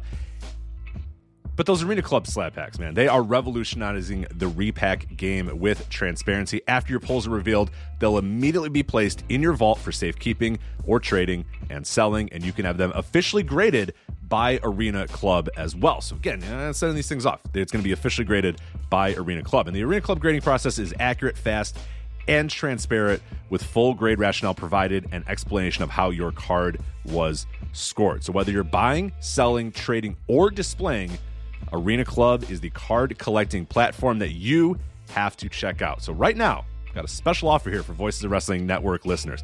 You can get 10% off of your first purchase by going to arenaclub.com/VOWnet. Again, that's arenaclub.com/VOWnet. Now, that's a crazy offer. That's 10% off a $400 slab pack. $40 off right there. 10% off your first purchase. No matter what that purchase is, 10% off. Again, that's arenaclub.com/VOWnet. arenaclub.com/VOWnet for 10% off your first purchase on Arena Club. And we thank them for sponsoring the Voices of Wrestling Podcast Network. And that is Bronson Reed, a.k.a. I don't even remember his name. Jonah Rock. I was like, what's his name? Jonah Rock, a.k.a. Bronson Reed. He was a prospect. I think he got a couple of New Japan and Australia looks or whatever. He was on PWG, but a nice, big, round guy who really is very, very strong and athletic. And I've heard he's improved in NXT, but I haven't watched that. So, and I'm not going to. So put him on the list, and I think he'll be pretty good. Paul, your 16th pick. Yeah, so I will dip into a promotion that has been criminally under represented in this draft so far. So I'm going to go with Naruki Doi. He has had just a tremendous year. He has been opened a Dream Gate champion for most of the year, putting on some absolutely amazing matches so far. So I'm actually kind of surprised that no one has really picked all that many Dragon Gate guys. So that's why I think Mochizuki has been the only guy that has been picked so far. So I think it's high time that we break open the seal on more Dragon Gate guys. All right. So for my 16th pick, I'm going with a guy that I cannot believe no one's taken, especially some of the fucking jobbers you people have taken from WWE, and you haven't taken this guy yet. One of the only WWE wrestlers that I enjoy watching, and, you know, it's too bad they ruined his theme music and ruined his look already. But I'm going with Keith Lee. So that's my 16th pick. I think he has a lot of fun matches in my whole list here, especially maybe a match with Brock after their little interaction at the Rumble. Sean, give me your 16th and 17th picks. All right, for my 16th pick, I'm going to go with the man with the strongest arm, Satoshi Kojima. Somebody who, ever since I started watching New Japan, I've always enjoyed his work. And then for my 17th pick, I'm going to dip into the Impact Wrestling pool to draft Josh Alexander. Another guy who I've always really enjoyed his work, and I think is someone who gets criminally underrated because he's an Impact. But I think considering some of the guys that are also in this tournament, I think he'll do pretty well. You might want to get tested after getting into that Impact Wrestling pool. My 17th pick, wow. Heavy shot there by Suit. My 17th pick, I could go a few different ways with this, but I don't know who. I'm trying to convince myself in my head as I go. I had a guy in my head, and it just went out my head. This is the perils of having ADHD, I guess. Great audio here. Who the fuck was I going to take? I lost Sue and his fucking weird STD joke, or whatever the fuck that was. Look, I'm just saying, any pool with Sami Callihan and Rob Van Dam in it is a pool I'm not getting in. Jesus. I'm just saying. 17th pick. Who the fuck was I going to take here? I was going to take somebody. I don't know who it was, so I guess I'll have to start over and think of somebody else. There's one Japanese guy in particular that I'm personally shocked that no one has taken. Oh, it might be who you're. It might be who. This might. You can tell me after I pick it. This is who you're thinking of, because this is who I was going to take. Thank you for saying that, because maybe remember who it was. I think I'll have to be the old guy who does a lot of jobs in my tournament, because I don't have a spot open for like a guy to win. But you know, he's an ace of DDT in the past, and I definitely think he has some awesome matches on the table here. I'm going to take Harashima. Was that who you were thinking of? It's not who I was thinking of, but it is an ace of another promotion, and a promotion that you would all associate with me. Okay. So, Paul, give me your 17th pick. Yeah, so I actually had a completely different plan, but I just realized that someone is probably still available, that I'm kind of baffled is still available, so I'm picking Sho. If he's still available? Yeah, Sho's available. Yeah, so I'm picking Sho. He is he has the potential to be a future ace in New Japan, and he has had some great matches with Shingo Takagi recently, and just generally seems to be someone that really is putting all the necessary things together to be the next top guy in New Japan Pro Wrestling. Even if it kind of throws off some of my plans, I'm picking Sho. So you guys were worried about 6 times 20 here. There's still tons of great people available. Andy, give me your 17th pick. For my 17th pick, I'm picking. Oh man, I got a few. I got a few that are. They're all kind of funny at this point. But fuck it, I'm picking the Big Show. Paul White, the Big Show, the Giant. I was absolutely waiting for that pick. Yeah, wow! I considered picking him. I considered picking him just so you wouldn't get him. I probably should have picked him 20th, but it's okay. You gotta have it in there. It'd be fun. It's like when Akibono would be in the All Japan carnivals or the Udo or the Ro-Ro tournaments, and they're dominant even if they can barely move. And Big Shows obviously can move a little bit better and in better health than Akibono. Hope he gets well. But it's he's just a lot of fun. Even if he's got to be pushing 50 at this point now. But Big Show, I love him. Suit, give me your 17th pick. My 17th pick is going to be a quick one because I have to run and get my computer charger. Let me get As I say that, I don't have a pick ready. Let me get Aleister Black. He is good, and he's been wasted. And let me get him, because he does cool kicks. All right. Kelly, your 17th and 18th picks. All right. I'm going with one of my favorite wrestlers of the year, Baliana Aki. And then I'm bringing a guy. Kelly. Haha. And then I'm bringing a guy out of G1 retirement. We're bringing Yuji Nagata back. And he's going to be my old guy that kind of takes falls, but still always looks credible. Suit, give me if you're back from getting your charger. Maybe you're not, so I guess we have to wait for In the meantime, let's all talk about the Big Show show. I haven't seen it yet, so... Guys, it's fantastic. Let me tell you something. Netflix made a horrible decision when they canceled the Big Show show. Now, they really should have made like a big 2-hour special and called it the Big Show show. Yes, exactly. Can you name another show where the lead actor is more perfectly cast? In the title. Yes. Yeah. When they came up with the Big Show show, they're like, oh man, who should we have in the Big Show show? And then Paul White raised his hand and he's like, what about me? And they're just like yes. The Dick Van Dyke show was probably perfectly cast for Dick Van Dyke. But... Ooh, that's true too. So, I Love Lucy is right up there too. I hope in 10 years they do like a cast reunion of like the big show. Yeah. So Sue isn't able to get back, but he did text me his pick, and I have to say, it is a great fucking pick. If you're gonna wait 18 people to pick a Japanese wrestler, you better make it a good one. And folks, Mr. Suit Williams says, "Give me Master Wato." Incredible. I'm not making that up. He texted me and said, I will verify. It says that in our message thread. Master Wato, 18th pick. Okay. Andy, give me your 18th pick. Andy? Yep, sorry. For my 18th pick, I'm going to pick another guy who is old but big. He actually did have a good match this year. Maybe a couple. Had kind of a when ROH was assigning kind of older guys earlier in the year and last year.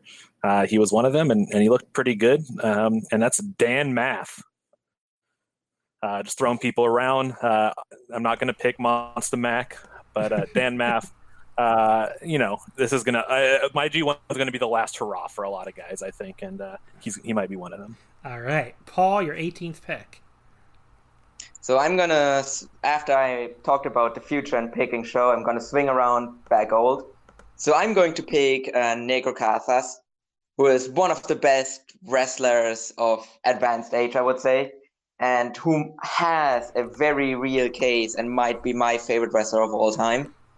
So he is just a tremendous, and even at 60 years of age, he can still go. So it's his, essentially, it's like Andy said, like this is probably like Nico Casas' last big hurrah. So I'm going to give him the chance to compete in my G1. So my 18th pick, I believe this is who Andy was talking about before. He could be wrong. I could be wrong. I guess he'll tell me if he's wrong again, or if I'm wrong again. I confused myself here. But yeah, he's having an awesome year. And a promotion that very few people are watching. But, after lots of jokes, I think he really has turned the corner.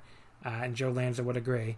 I'm going with the ace of Big Japan, Mr. Daichi Hashimoto. Was that who you were talking about, Andy?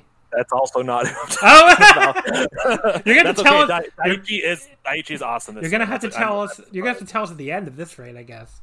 But, yeah. He's the guy I'm talking about is, I think, 49 or 50 years old, but it still looks like he's about 30 years old and likes to hold titles in his promotion, but it's not currently. Okay. And he has a really large stable. How about that? Okay. Sean, give me... Oh, duh. Okay. I don't know how he hasn't gotten taken yet, and I'm going to probably take him next. Sean, give me your 18th and 19th picks. All right. So... Since I am the Ring of Honor guy on voiceswrestling.com, I should probably pick some Ring of Honor guys. So I am going to go with both of the Briscoe brothers, Jay Briscoe and Mark Briscoe. I still think they're a very good tag team, especially when they're put in the right situation. And I guess when I was thinking about my tournament, I do need some guys who can take a lot of losses, but who can also like deliver like solid matches, maybe not necessarily like blow-away matches depending on who they're facing, but two guys who I think you can always count on to have a solid performance in a singles match. All right, so this has to be it. The 19th pick, Takashi Sugiura? You got it. Ding, all ding, right. Ding. There you go. And a couple natural matches here, too, so I don't know why I didn't take him already. But yeah, I mean, Sugiura. He's just so awesome still. I mean, I love him. Yeah, so 19th, Takashi Sugiura. Paul, give me your 19th pick. So with the 19th pick, I mean, we're getting down to, like, the lower end of the picks and everything, so we kind of need to pick our guys that are gonna like lose to everyone. So I was thinking about like natural droppers like Ricochet and everything, but no, that's not who I'm picking. It's time to burn it down. I'm gonna pick Seth Rollins, John. So really, like, we need to have someone who can still put on a decent performance, but really at the end of the day really just deserves to like lay on his back, contemplate his life, and think about why he became such a corporate bootlicker. So Seth Rollins is going to be in the tournament, and he's going to stare at those lights for 3 seconds on every night and lose every match. That's awesome. All right, Andy, your 19th pick. Yeah, for my 19th pick, I'm going to pick a New Japan legend, actually, that does fit the bill. I don't think has been a tournament, maybe a tag tournament, I can't remember, but definitely came over for some Honor Rising shows. And actually kind of got over. And he's awful, and I would hate to be in the same room as him. But I'm picking the Beer City Bruiser. Just, you know, he's what he is. I think what I'm going for here is just mostly big, fatter guys. And there's really no one who epitomizes, like, early 1980s fat guy wrestler than the Beer City Bruiser. So he fits the bill perfect. All right, Kelly, your 19th and 20th picks. All right, so my 19th pick, I'm going with Benkei, because I totally forgot pretty much everyone from Dragon Gate until Paul mentioned him. I mean, outside of Mochizuki. And then for my 20th pick, John, you may overrule me on this. I'm not sure.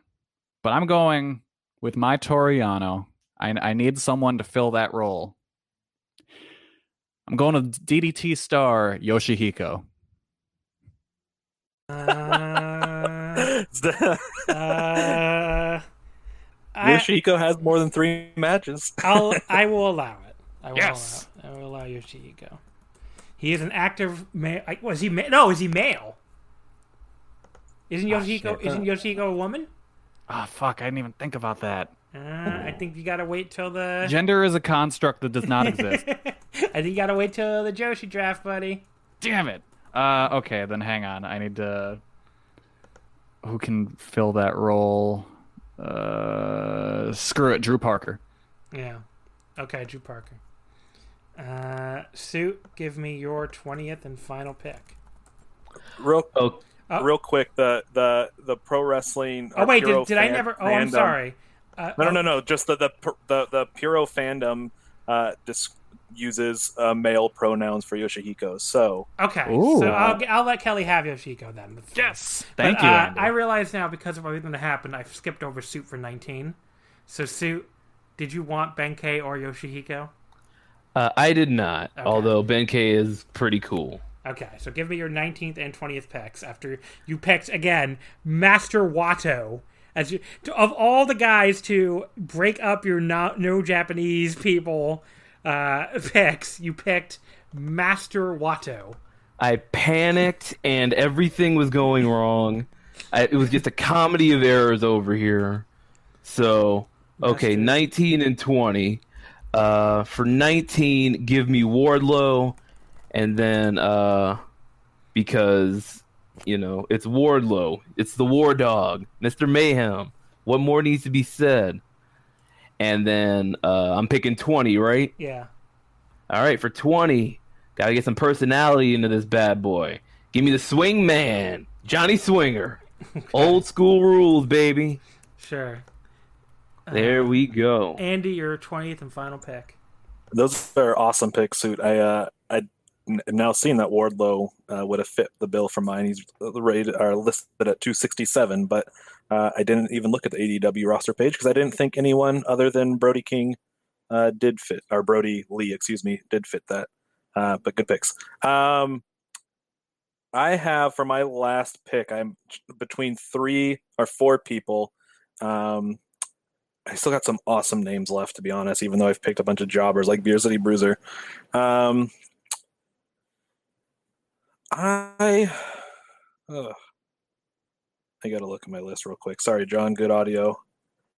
I haven't picked a Japanese person in a while, and there's not a ton that really fit the bill anymore for what I'm looking for here. It's one of the few people in DDT that is listed at over 265, and that is Mad Pauly. For my last pick, I'll pick Mad Pauly.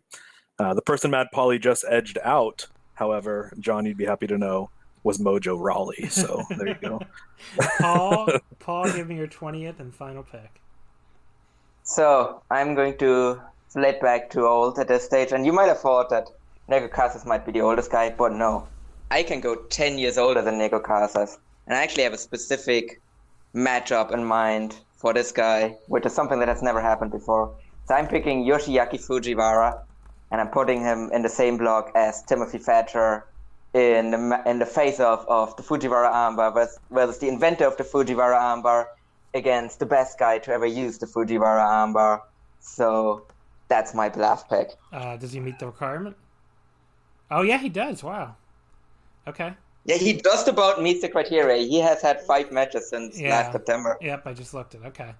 That's awesome. So for my 20th and final pick, there's a lot of guys I could go with here that I've been thinking about. I mean, I could go either... There's some guys here that I know could have a good little G1 as serious picks. But, I have to go with a guy that I'm a little stunned he's still available.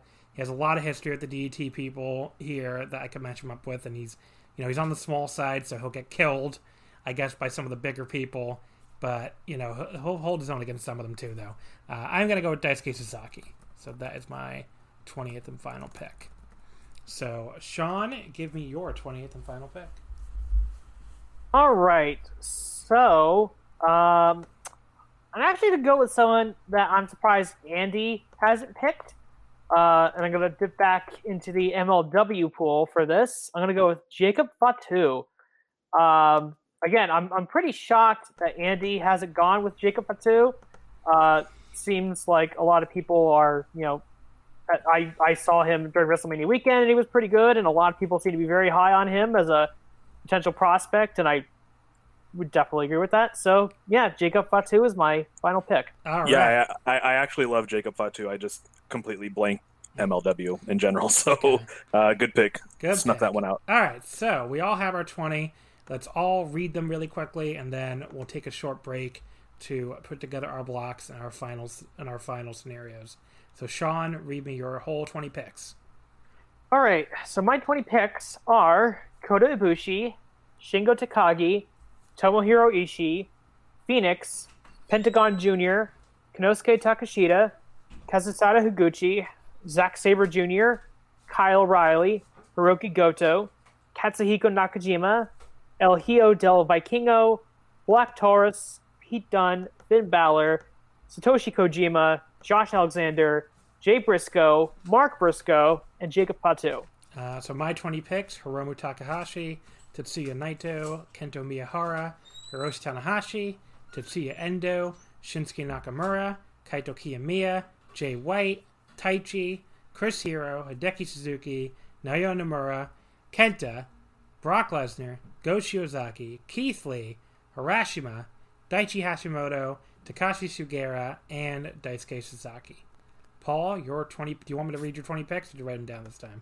Yes, please. It is significantly later here, and I'm a few more alcoholic beverages in than everyone else. All right, so write these down as I go. So, Kazuchika Okada, Roman Reigns, Shotaro Ashino, John Moxley, Suwama, Dragon Lee, Minoru Suzuki, Jushin Thunder Liger, Timothy Thatcher, Benjamin Carter, Zeus, Hikaru Sato, T-Hawk, Brody King, Lee Moriarty. I don't even know who that is, so hopefully I'm saying that right.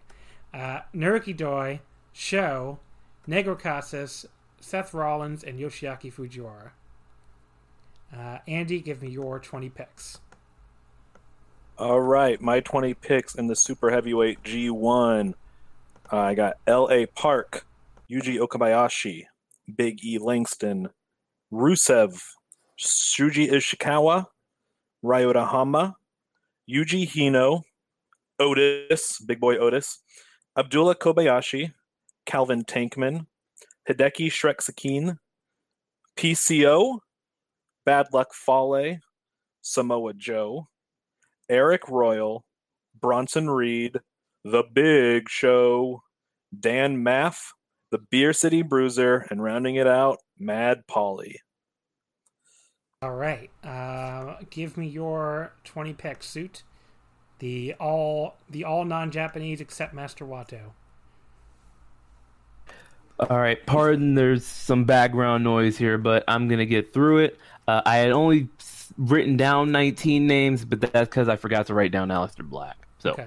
All right. Kenny Omega, Will Ospreay, Daniel Bryan, Pac, Brody Lee, Lance Archer, Sami Zayn, ACH, Oney Lorcan, Roderick Strong, Eddie Kingston, Rey Mysterio Jr., MJF, Tyler Bate, Mustafa Ali, Montez Ford, Aleister Black, Master Wato, who I cannot stress enough was a panic pick, Wardlow, and Johnny Swinger. See, I thought you did that on purpose, just to have the craziest... You'd go 18 or 17 picks without picking a single Japanese wrestler, and you're like, "Give me Master Wato." If I was gonna do that, I was gonna save that for last. Okay, that would have been a good punchline. It was still a good punchline, sir. Don't worry, Kelly. Give me your 20 picks. John, before I read my list, can I tell you this very good joke that I thought of? Sure. When he moves up to the heavyweight division, Show should be called The Big Show. There you go. Okay. Okay, right. Andrew Rich just logged on. Here's my list. Walter, Masashi Takeda, Takuya Nomura, Isami Kodaka, Chris Dickinson, Daisuke Sakamoto, Masato Tanaka, Masaki Mochizuki, Jun Kasai, Shunma Katsumoto, Kano, Chris Brooks, L. Lindemann, Adam Page, Eddie Edwards, Mance Warner, Yuji Nagata, Balian Aki, Ben Kay, and Yoshihiko. All right. So, folks, we're all going to take a break now to put together our two blocks and come up with our final scenarios. Through the magic of audio, you'll just hear a brief little interlude song. We'll bring back the little interlude song from the past draft episodes, and then we'll be given our picks. So we'll see you again, folks, in a sec. With the G1 blocks. Oh shit, you look for a shit. Atamao uchinoku kono shit. Oni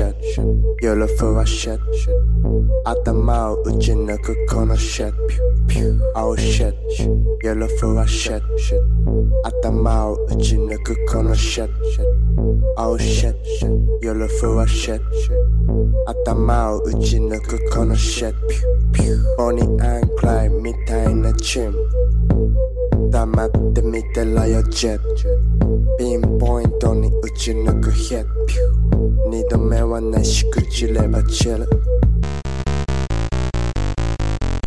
Alright, folks, we're back here, and it's time for our G1 blocks and finals. So while we were off the air, we actually decided to reveal our entire final night for both days. Figured, why not?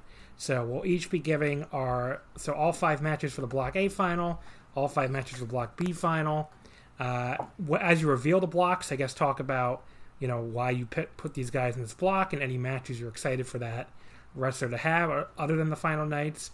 And we'll go from there. And then they'll also each tell you who was still alive on that last night, whether it came down to just the last match of the Block A final, the Block B final, or if multiple people were alive, and then, you know, who went to the final and ultimately who won the final. So we'll go in the same order, so that means we start with you, Sean. Give me, first of all, who's in your Block A? Okay, so my Block A includes Kota Ibushi, Fénix, Konosuke Takeshita, Kyle O'Reilly, Hirooki Goto, El Hijo del Vikingo, Finn Balor, Satoshi Kojima, Pete Dunne, and Mark Briscoe. So any matches you're really excited about in there besides the ones on your Block A finals? Yeah, a bunch of stuff in there.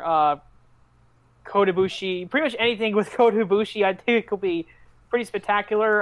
Kota Ibushi versus Ray Fénix could be a match of the year. You got Kota Ibushi versus Kyle O'Reilly, which could be really good. Pete Dunne with people like Ibushi. Well, actually, let me see. Yeah, Takashi with anyone. Really hard to think of any cool matches off the top of my head just because there's so many. Yeah. But yeah, a lot of different combinations with this block.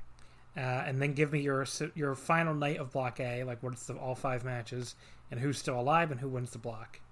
Okay, and do you want me to give their, yeah, I guess, final point total? Well, if you did that, I guess you can do that. Yeah, sure. I didn't do that. So. All right, I'll just go through it because I used, I guess as a hint, I used some real-life G1 blocks to sort of as the skeleton for how this plays out. So for my A block final night, first match is Satoshi Kojima versus Mark Briscoe. Both end up finishing with 6 points, and neither of them are really in contention.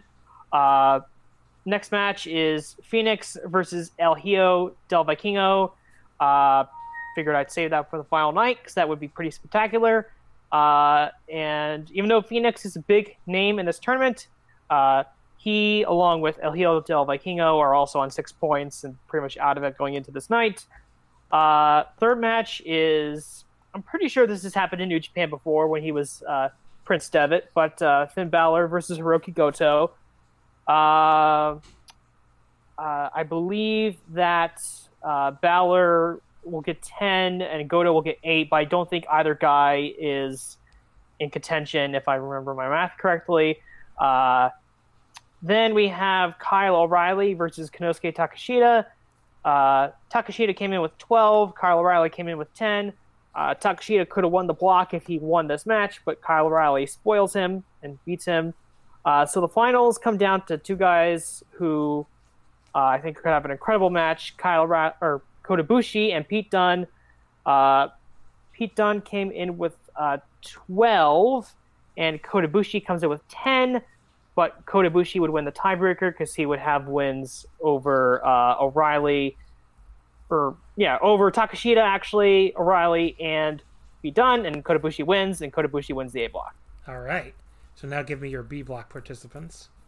All right. My B block participants include, and this is, I guess it's appropriate, it's the B block, because you can call it the beef block.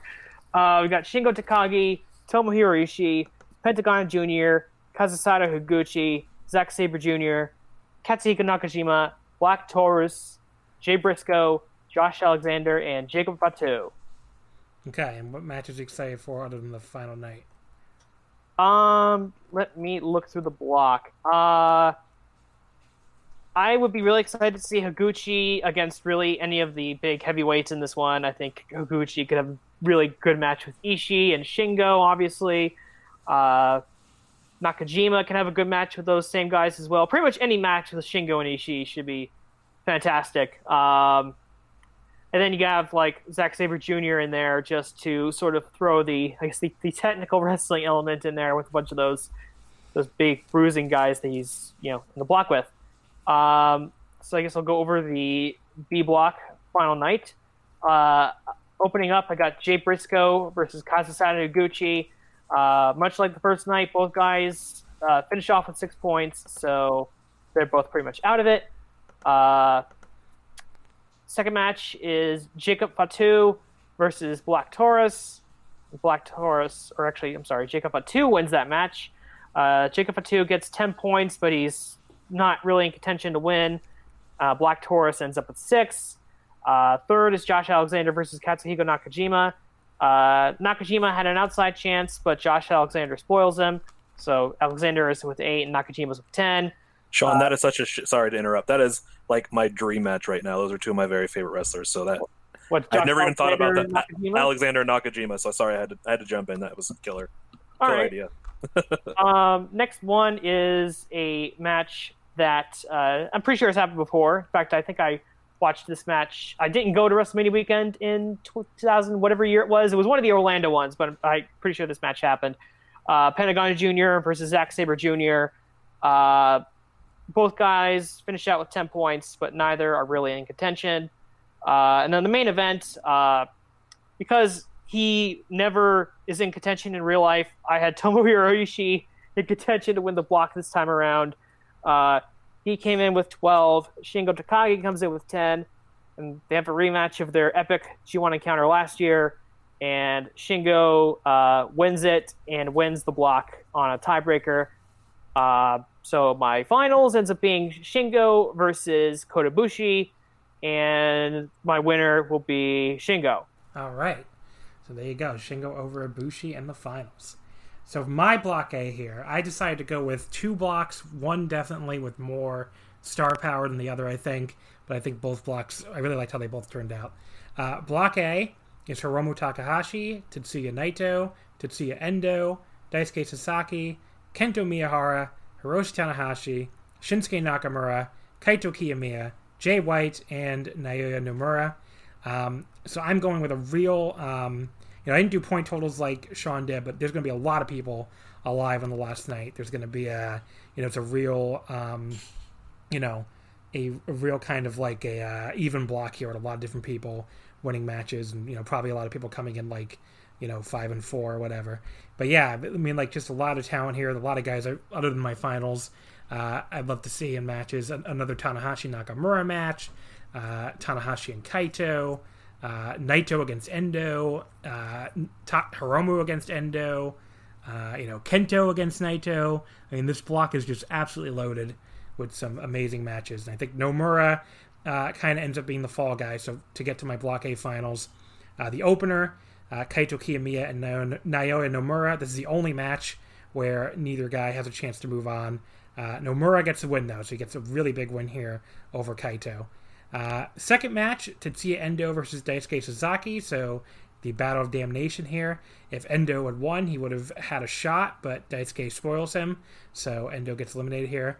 Match 3, Shinsuke versus Jay White. Shinsuke could have advanced on a tiebreaker, depending on who won the next two matches. But Jay White, again, gets the upset and gets the big win over Nakamura to eliminate him. The semi-main event, I really went back and forth on which one to have as the main event, is Naito versus Hiromu, the match from the anniversary show happening here. Naito and Hiromu were both alive, but they both needed help in the main event, so whoever won this basically had to wait to see what happened in the main. And Naito wins, so Naito beats Hiromu, and the main event of the evening, Tanahashi versus Kento Miyahara. So Naito winning, basically the way I did this, if Hiromu had won, Hiromu would have beaten Tanahashi. So basically Tanahashi would have been fighting for, fighting to send Hiromu through. But since Naito won, Naito lost to both Tanahashi and Miyahara.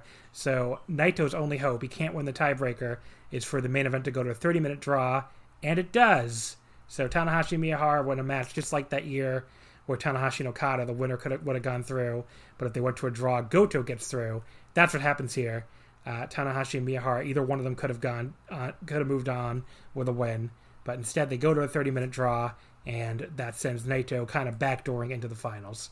So that's how I'm doing that there. So Naito wins the block after the 30-minute draw between Tanahashi and Miyahara in the main event. Block B, this is kind of the Brock block. I basically put a lot of guys in there that I'd like to see against Brock Lesnar and like some interesting matches. So we have Brock Lesnar, Chris Hero, Hideki Suzuki, Takashi Sugera, Harashima, Keith Lee, Taichi, Kenta, Goshi Ozaki, and Daichi Hashimoto. This is the exact opposite of Block A. There's only two people alive. Brock has only lost one match going into this. So he's 8-1, and he lost only one match. He lost to Keith Lee, so I figured Keith Lee would be a good one to get the win over Brock. But yeah, that came probably on the second to last night. So Brock is 8-1. Harashima, who I think I said during my thing would be like kind of a jobber in the block. Instead, I decided to have him go 7-2. So Harashima is still alive because he's facing Brock in the Block B main event. I just thought they could have an awesome match in kind of the same way that Brock and Finn Balor had an awesome match a couple years ago with the smaller guy trying to get the big upset. So Brock and Harashima are the only two guys alive, because if Harashima beat Brock, he would also be 8-2, and you know they would have a tiebreaker. So that's the main event, the only match on the final night that matters. So Harashima could get through with a win, but instead Brock Lesnar does beat him after Harashima puts a real scare into him in what I think will be an awesome match. So Brock wins and sends himself to the finals. The other four matches on the final night, Daichi Hashimoto versus Taichi, a battle of two people that people wrongly insist are bad. Taichi wins that one. Goshi Ozaki versus Keith Lee, just a match I think would be pretty cool. Goshi Ozaki wins. Takashi Sugera against Kenta, two old no-one rivals meeting again. Sugera wins, and the semi-main event, a match that I would love to see, Chris Hero and Hideki Suzuki, a real technician battle here, and Hideki wins. So there you go. My final of my G1, a dream match for myself personally, Brock Lesnar versus Tetsuya Naito. I'm going to stun everybody and say Tetsuya Naito beats Brock Lesnar. 1, 2, 3. Brock is eating a Destino, and Tetsuya Naito is winning the G1 Climax. We are shocked. Okay, so up next is Paul. Paul, give me your Block A. Paul, are you there? Yeah, sorry. Okay. I'm here. So my Block A, it's Lee Moriarty, Zeus, Jushin Thunder Liger, Timothy Thatcher, Kazuchika Okada, T-Hawk, Brody King, Negro Casas, Yoshiaki Fujiwara, Shotaro Ashino, and Timothy Thatcher. So my A-Block finals are going to be, first up, I actually meant Hikaru Sato instead of T-Hawk. Sorry, I did some last minute adjustments there. So my first match on the A-Block final is going to be Lee Moriarty versus Hikaru Sato, where both of them are kind of already eliminated, but Hikaru Sato gets the win there as the Whitey veteran, where he just outsmarts Lee Moriarty.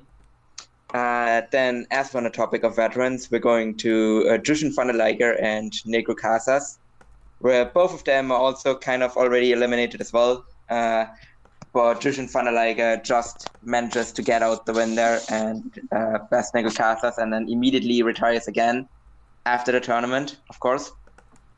Then we're going to the beef portion a bit. So we're going to Brody King versus Zeus, where it's going to be a match of just 10 minutes of them hitting each other with lariats. Ultimately, though, Brody King will get the better of Zeus to eliminate him from the tournament. He himself has already been eliminated as well, so let's take Zeus out of contention for the block. Then the next match, it's a match that I talked about that I specifically wanted to put together.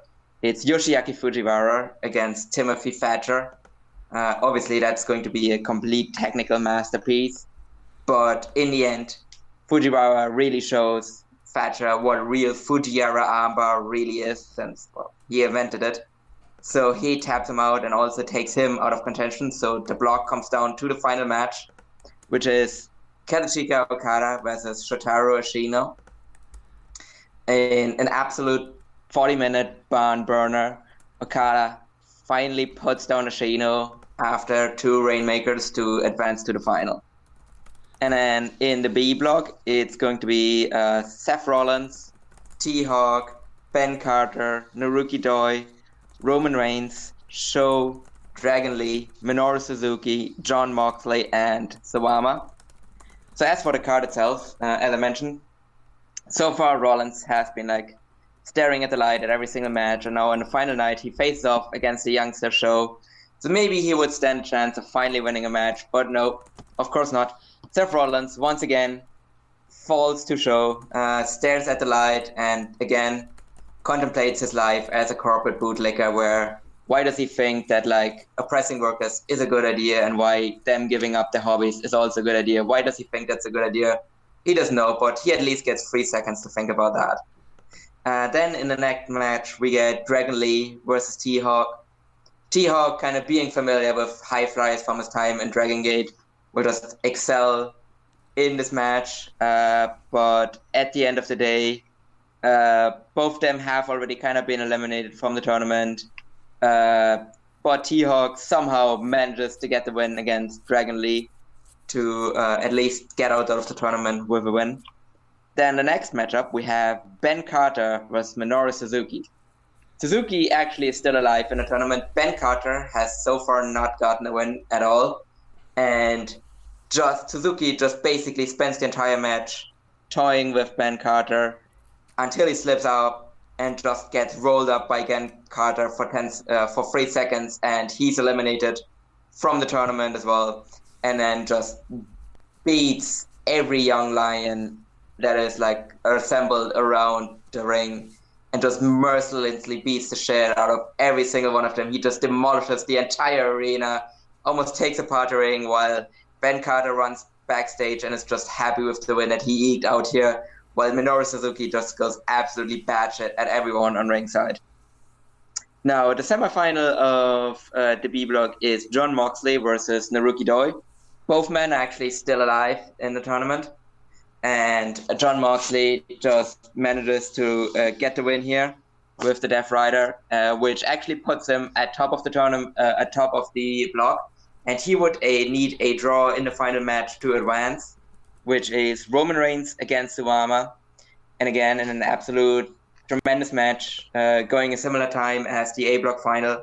Roman Reigns just about manages to get the win against Suwama, was just attempting to grind him down throughout the entire time, but he just can't put Reigns away, and he just gets Superman punched and speared, and he gets put down finally. He gets put down to pasture, and Reigns advanced to the final. So my final is Okada versus Roman Reigns.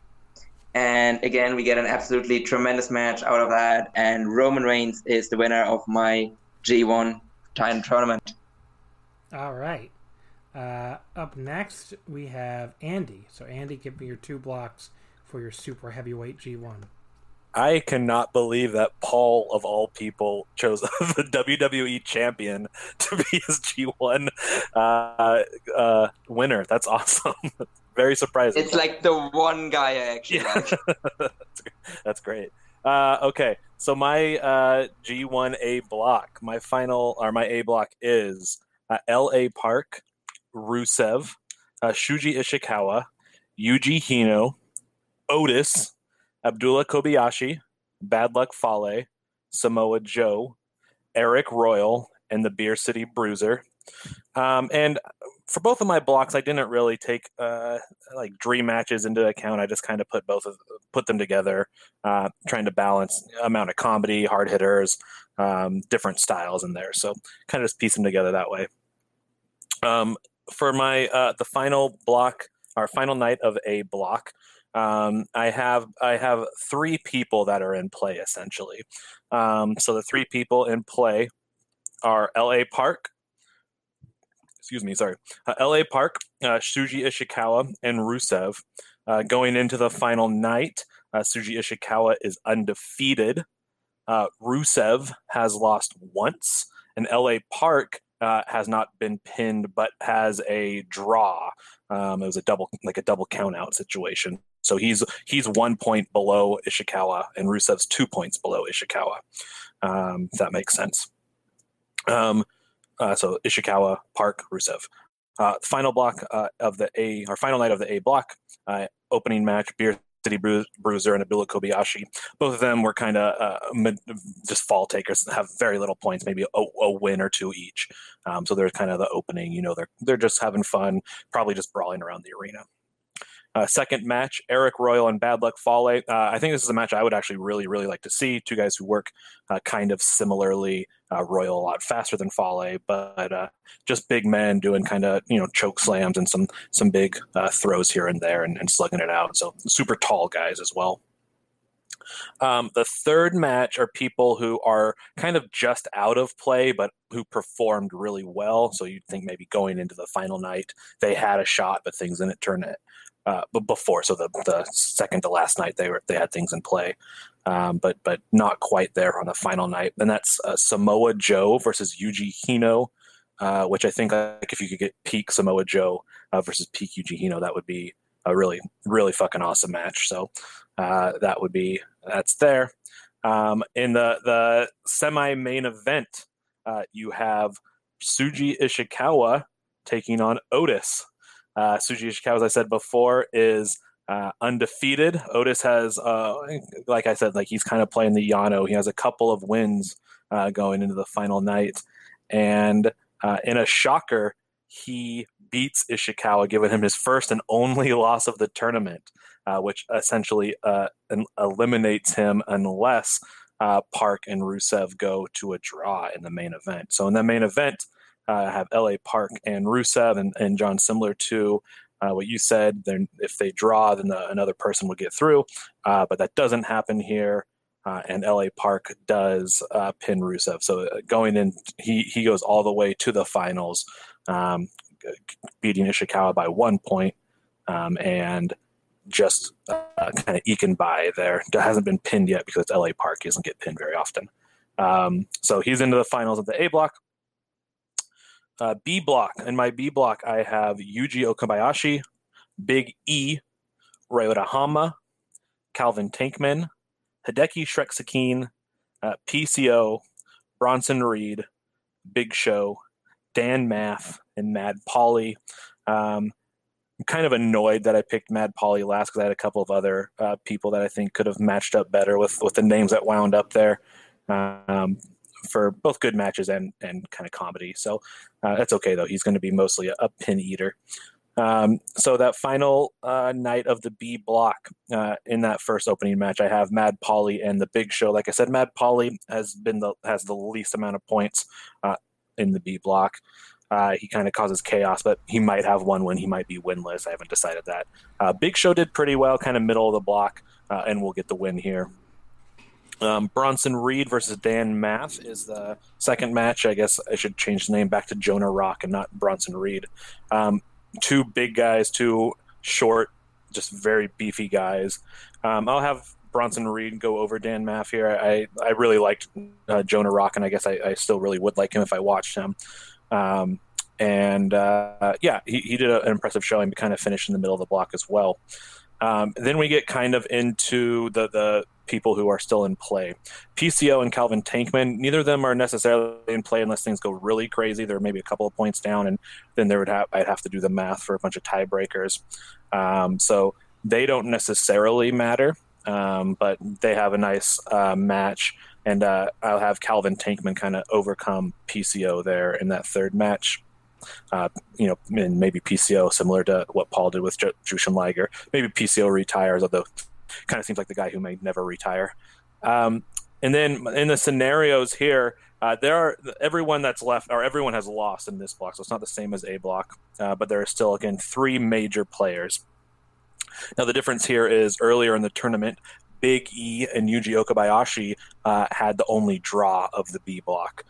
There wasn't, like in A block, there was a double disqualification, but Big E and Yuji Okabayashi went to time limit draw. So they both have the same amount of points, but Ryota Hama has one more point than them. He's been pinned once, but it doesn't matter by who. I will say Big Show or something. But he's there just because he's so big. He's been hard to pin and keep down.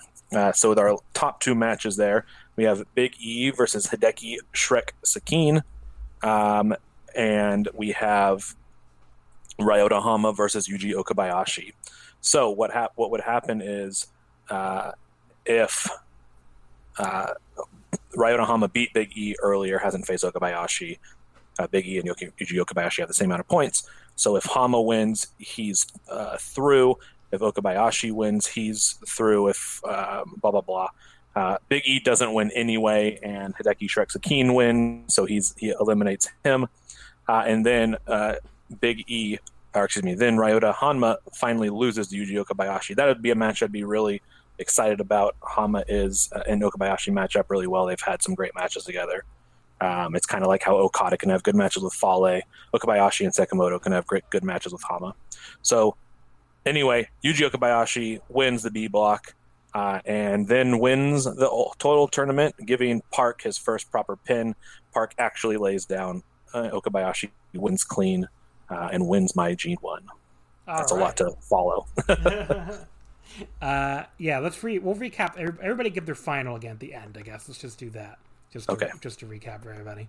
Okay, Suit, give me all of your stuff here, I guess. We're just going through it all together here. Block A, Block B, all that stuff. All right, I want to welcome everybody to the Crescent City Challenge, the name of my G1. I know that wasn't required, but it's something that I just thought of. So for my A block, I have Ken Omega, Rey Mysterio, Lance Archer, Pac, Roderick Strong, Tyler Bate, Aleister Black, Montez Ford, Master Wato, who was a late injury replacement, and Johnny Swinger. I'm going to take a wild guess now, Suit, is your final Kenny Omega versus Will Ospreagh? No. Wow. Actually. Oh, okay. I surprised you there. Yeah, I guess that was my first thought. You're saving that match for another next year's G1, I guess. Next year's whatever that's called. Gotta keep the people dreaming. Okay, what's your B block? Oh, first first go through your A block finals. I'm sorry. Yeah. So my A block, and my A block's gonna play out in a certain way. I'll explain it as I go through, but. The final night's going to be Master Wato going up against Roderick Strong. Master Wato's got, I'll give him one win, but he's not doing much. Who's he beat? Roderick Strong. He beats Johnny Swinger. Swinger, who will be coming up later. Roderick Strong will come in with like 6 or 8 points. He'll beat Wato, but he will be eliminated either way. Next up, we've got Montez Ford versus Lance Archer. Both of these guys, middle of the pack, around 6 or 8 points. Archer will get the win here, but Montez will have a very good showing. Then we've got Aleister Black, Mr. Moody himself, taking on the Swingman, Johnny Swinger. So Aleister Black is still mathematically in. He'd need like a tiebreak or something to... he would need Pac to win, and then he'd need a draw in the last match. So kind of like a Hirooki Goto situation from a few years back. But instead, he takes the roll-up, and Johnny Swinger beats Aleister Black to eliminate him from the Crescent City Classic. So we've got that. You hear me, right? I'm sorry? What'd you say? Oh, I was just asking if you guys could hear me. Yeah, I can hear you. I had word kind of like for a second there, but you're still good. Yeah. Word was being weird for a second. Okay. So then we move on to Pac versus Tyler Bate. Pac is at the top of the block. He has beaten Kenny Omega, he has beaten Rey Mysterio, and if he wins here, he will be in a prime position, and that he does. He will beat Tyler Bate, who will finish, with 8 points. So Bate finishes with 8, but Pac is at the top of the block. He is 9-1, his only loss coming to Kenny Omega on the opening night. So, we are at our final match. Kenny Omega versus Rey Mysterio Jr. If Rey wins, Pac moves on, but if Omega wins, and beats Pac on the tiebreak, goes to the final. And that is what happens. Kenny Omega defeats Rey Mysterio Jr. to move on to the finals. Now, his opponent will be someone from B Block. It'll be Will Ospreay, Daniel Bryan, Sami Zayn, Brody Lee, ACH, Eddie Kingston, MJF, Wardlow, Mustafa Ali, and Oni Lorcan.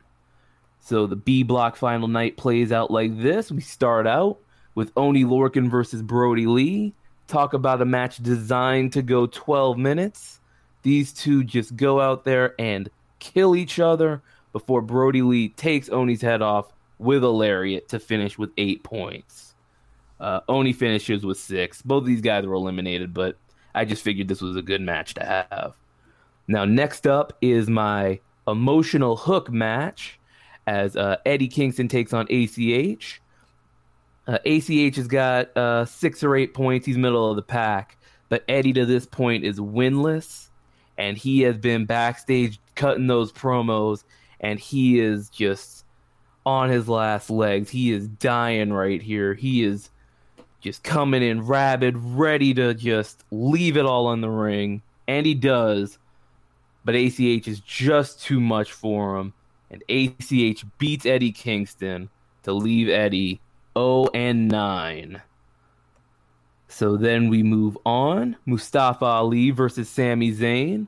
A nice high-flying match. Spectacular little match here. And I will give Mustafa Ali the win. So both of these guys, middle of the pack, but just something to give the crowd there. Then we've got our money matches. MJF versus Wardlow. Now, MJF, he's in contention. If he wins here, he'll be 8-2, and that'll be in the mix for the final. But he tells Wardlow to lay down, but Wardlow doesn't want to.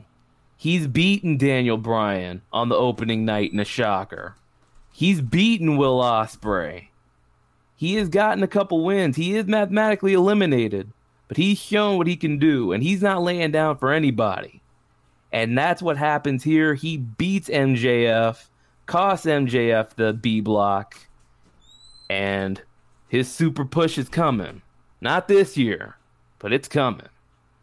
So that leads us to our main event. Will Ospreay versus Daniel Bryan. Winner wins the block.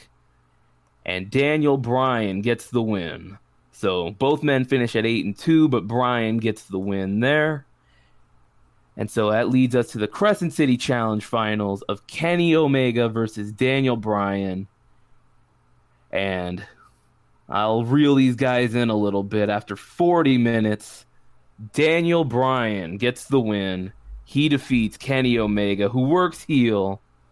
And, Daniel Bryan wins the Crescent City Challenge. All right. So there we go. Suit, thank you very much. Now, the final one here. Kelly, give me your picks. All right. So for the A block, this is... the A block is the beef block. So we got Walter, Takuya Nomura, Chris Dickinson, Daisuke Sakamoto, Masaki Mochizuki, Kano, El Lindemann, Adam Page, Yuji Nagata, and Ben Kay.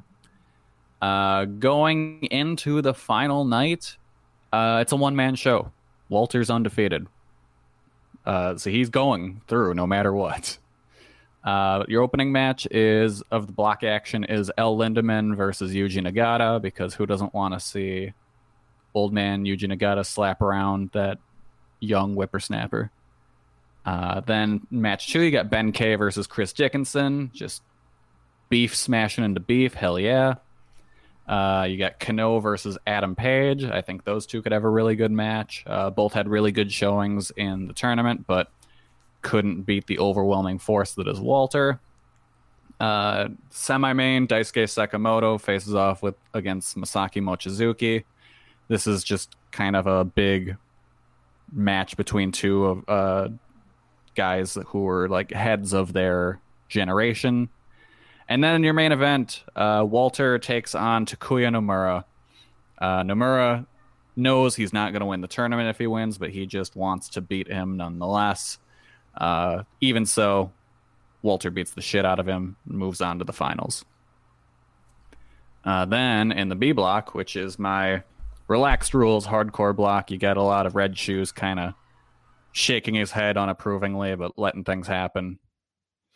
You got Masashi Takeda, Isami Kodaka, Masato Tanaka, Jun Kasai, Shunma Kasamata, Chris Brooks, Eddie Edwards, Mance Warner, Balian Aki, and Yoshihiko.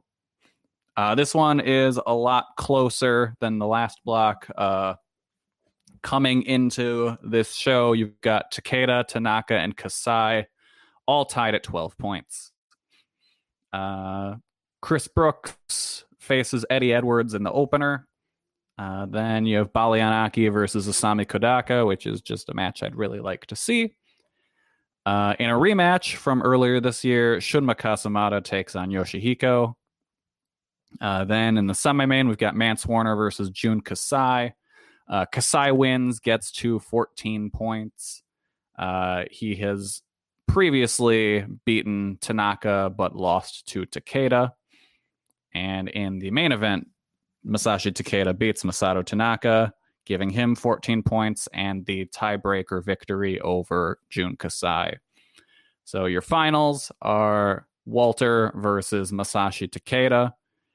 Walter chops open the scars on Takeda's chest, but Takeda still manages to pull out the win, defeating the ultimate final boss. All right, so let's all read our finals off one more time. Sean? Oh, sorry, it was on mute there. So my final is Kota Ibushi, my A block winner, versus Shingo Takagi, my B block winner, and Shingo Takagi wins my G1. Okay. My final is Tetsuya Naito, my A block winner, defeating Brock Lesnar, my B block winner. So my runner-up is Kazuchika Okada, and my winner is Roman Reigns. All right, Andy? Wreck everyone. Andy? My A block winner is L.A. Park. My B block winner is Yuji Okabayashi, and my winner is Yuji Okabayashi. Suit. My A block winner is Kenny Omega. He will lose to my B block winner, Daniel Bryan. A block winner is Walter. B block winner is Takeda, and Takeda wins overall. All right. So here's where I'm going to make a special announcement at the very end. So if you remember, in the past we've obviously done these, these polls before. Since we have so many people this time, we have 6 people, the most by far, instead of just a straight-up vote for one, I'm going to do ranked voting. So I put together a little Google form here. I was testing and making sure it worked, but while everybody was talking. So it seems like it works fine. So basically, instead of just picking a winner, you're going to pick a first place, a second place, and a third place. And, it'll be just like an observer awards, like 5 for first, 3 for second, and 2 for third, right? I think that's what they do, 5, 3, 2. Someone can confirm for me if they remember. Right? Isn't it 5, 3, 2? Somebody? I've never read a single issue of The Observer. Same. I can't help you here. I think it's 5, 3, 2. I'll double check, I guess, before I put the episode up. But yeah, so depending on who you vote for in first, second, or third, it'll be a little harder for me to keep track of, but I'll I'm sure we're not going to get that many votes anyway. So I'll put it together. But yes, so if you're listening to this now, I'm going to put the poll in the description. You'll be able to, as soon as you close out this episode, go vote. If you're, I'm going to put the poll up all over the place. I'll put it in the Discord. Like I said, I'll put it in the episode description. I'll put it on Twitter. I'll also put like a text version of everybody's picks and final scenarios and everything. I'm going to tell Sean right now on the air to please send me in text and not a screenshot, because in a screenshot means I have to retype it. So Sean, no problem. Sean got yelled at.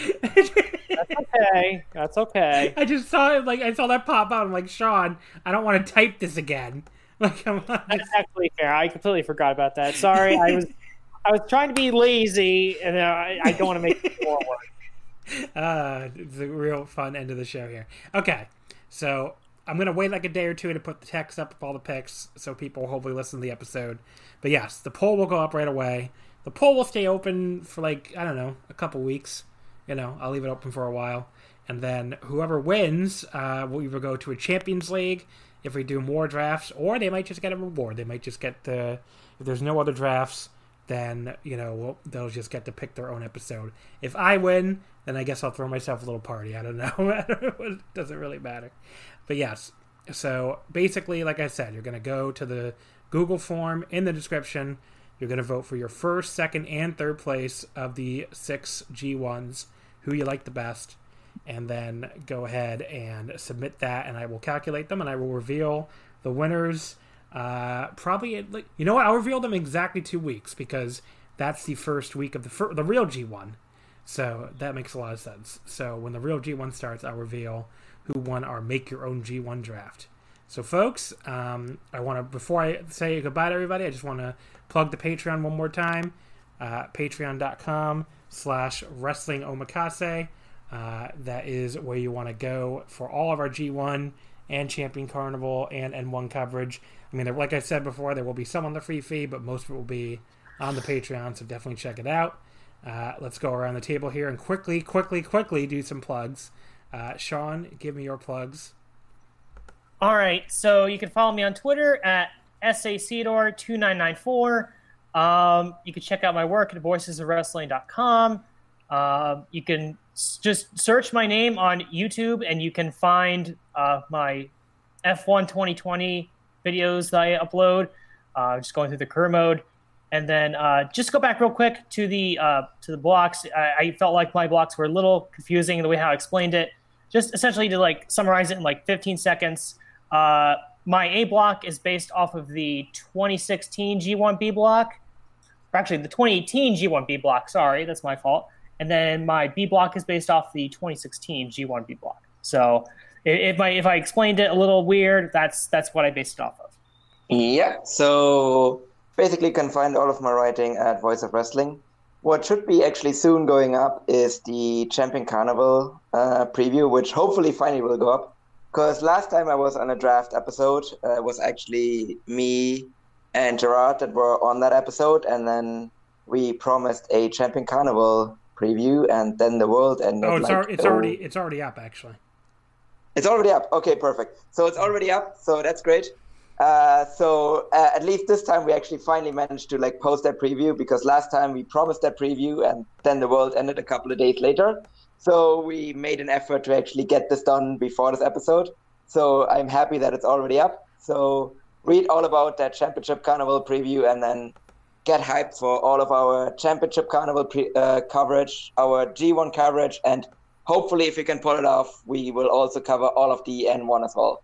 Yeah, you can follow me on Twitter at Trilly Robinson. You can follow, I've been doing a handful of reviews and summaries of some of the big U.S. indie shows over the past month or so. There's a bunch of shows this weekend that I'm not watching. I'm pretty busy. So follow, I think some other people are doing that. But yeah, follow the different writers there. Otherwise, not a whole lot else going on. Thanks for having me, John. All right. You're very welcome. Suit, what do you want to plug here? Hey, you can follow me on Twitter at SuitWilliams, SuitWilliams.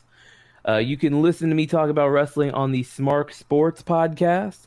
It started off as a podcast where I just came on to talk about wrestling, and then she would talk about sports with other people, but then the world shut down, so it's just been wrestling. So you could do that. Our last episode, we did it during the 1 hour NXT match, and we were both disappointed at the end. So yeah, check that out. And yeah, I'm at Voice of Wrestling, writing stuff. So all right, check all that out. Kelly, give me your plugs. All right. You can find me on Twitter at Comic Gig Kelly with 1K every Tuesday night at 9 p.m. Central Time, God's time zone. We do the Panels on Pages podcast on YouTube. Check that out. We debuted our new segment where we give our friend Mahoney a list of names, and he has to figure out if they are a wrestler or a porn star. All right. Folks, you can follow us on Twitter. What a wrestler or a porn star. You can follow us on Twitter at WrestleOmakase. Wrestling, of course, did not fit. Next week, we kick off our coverage of the real G1 with a preview, assuming they actually have announced the blocks and the participants on by September 13th. Everybody's assuming they're going to do it on that September 11th Korakuen, but who knows? But either way, so Gerard is going to be coming back on. We'll preview the G1, but we'll also, the big thing we'll be doing is reviewing the first two nights of the Champion Carnival here on the free feed.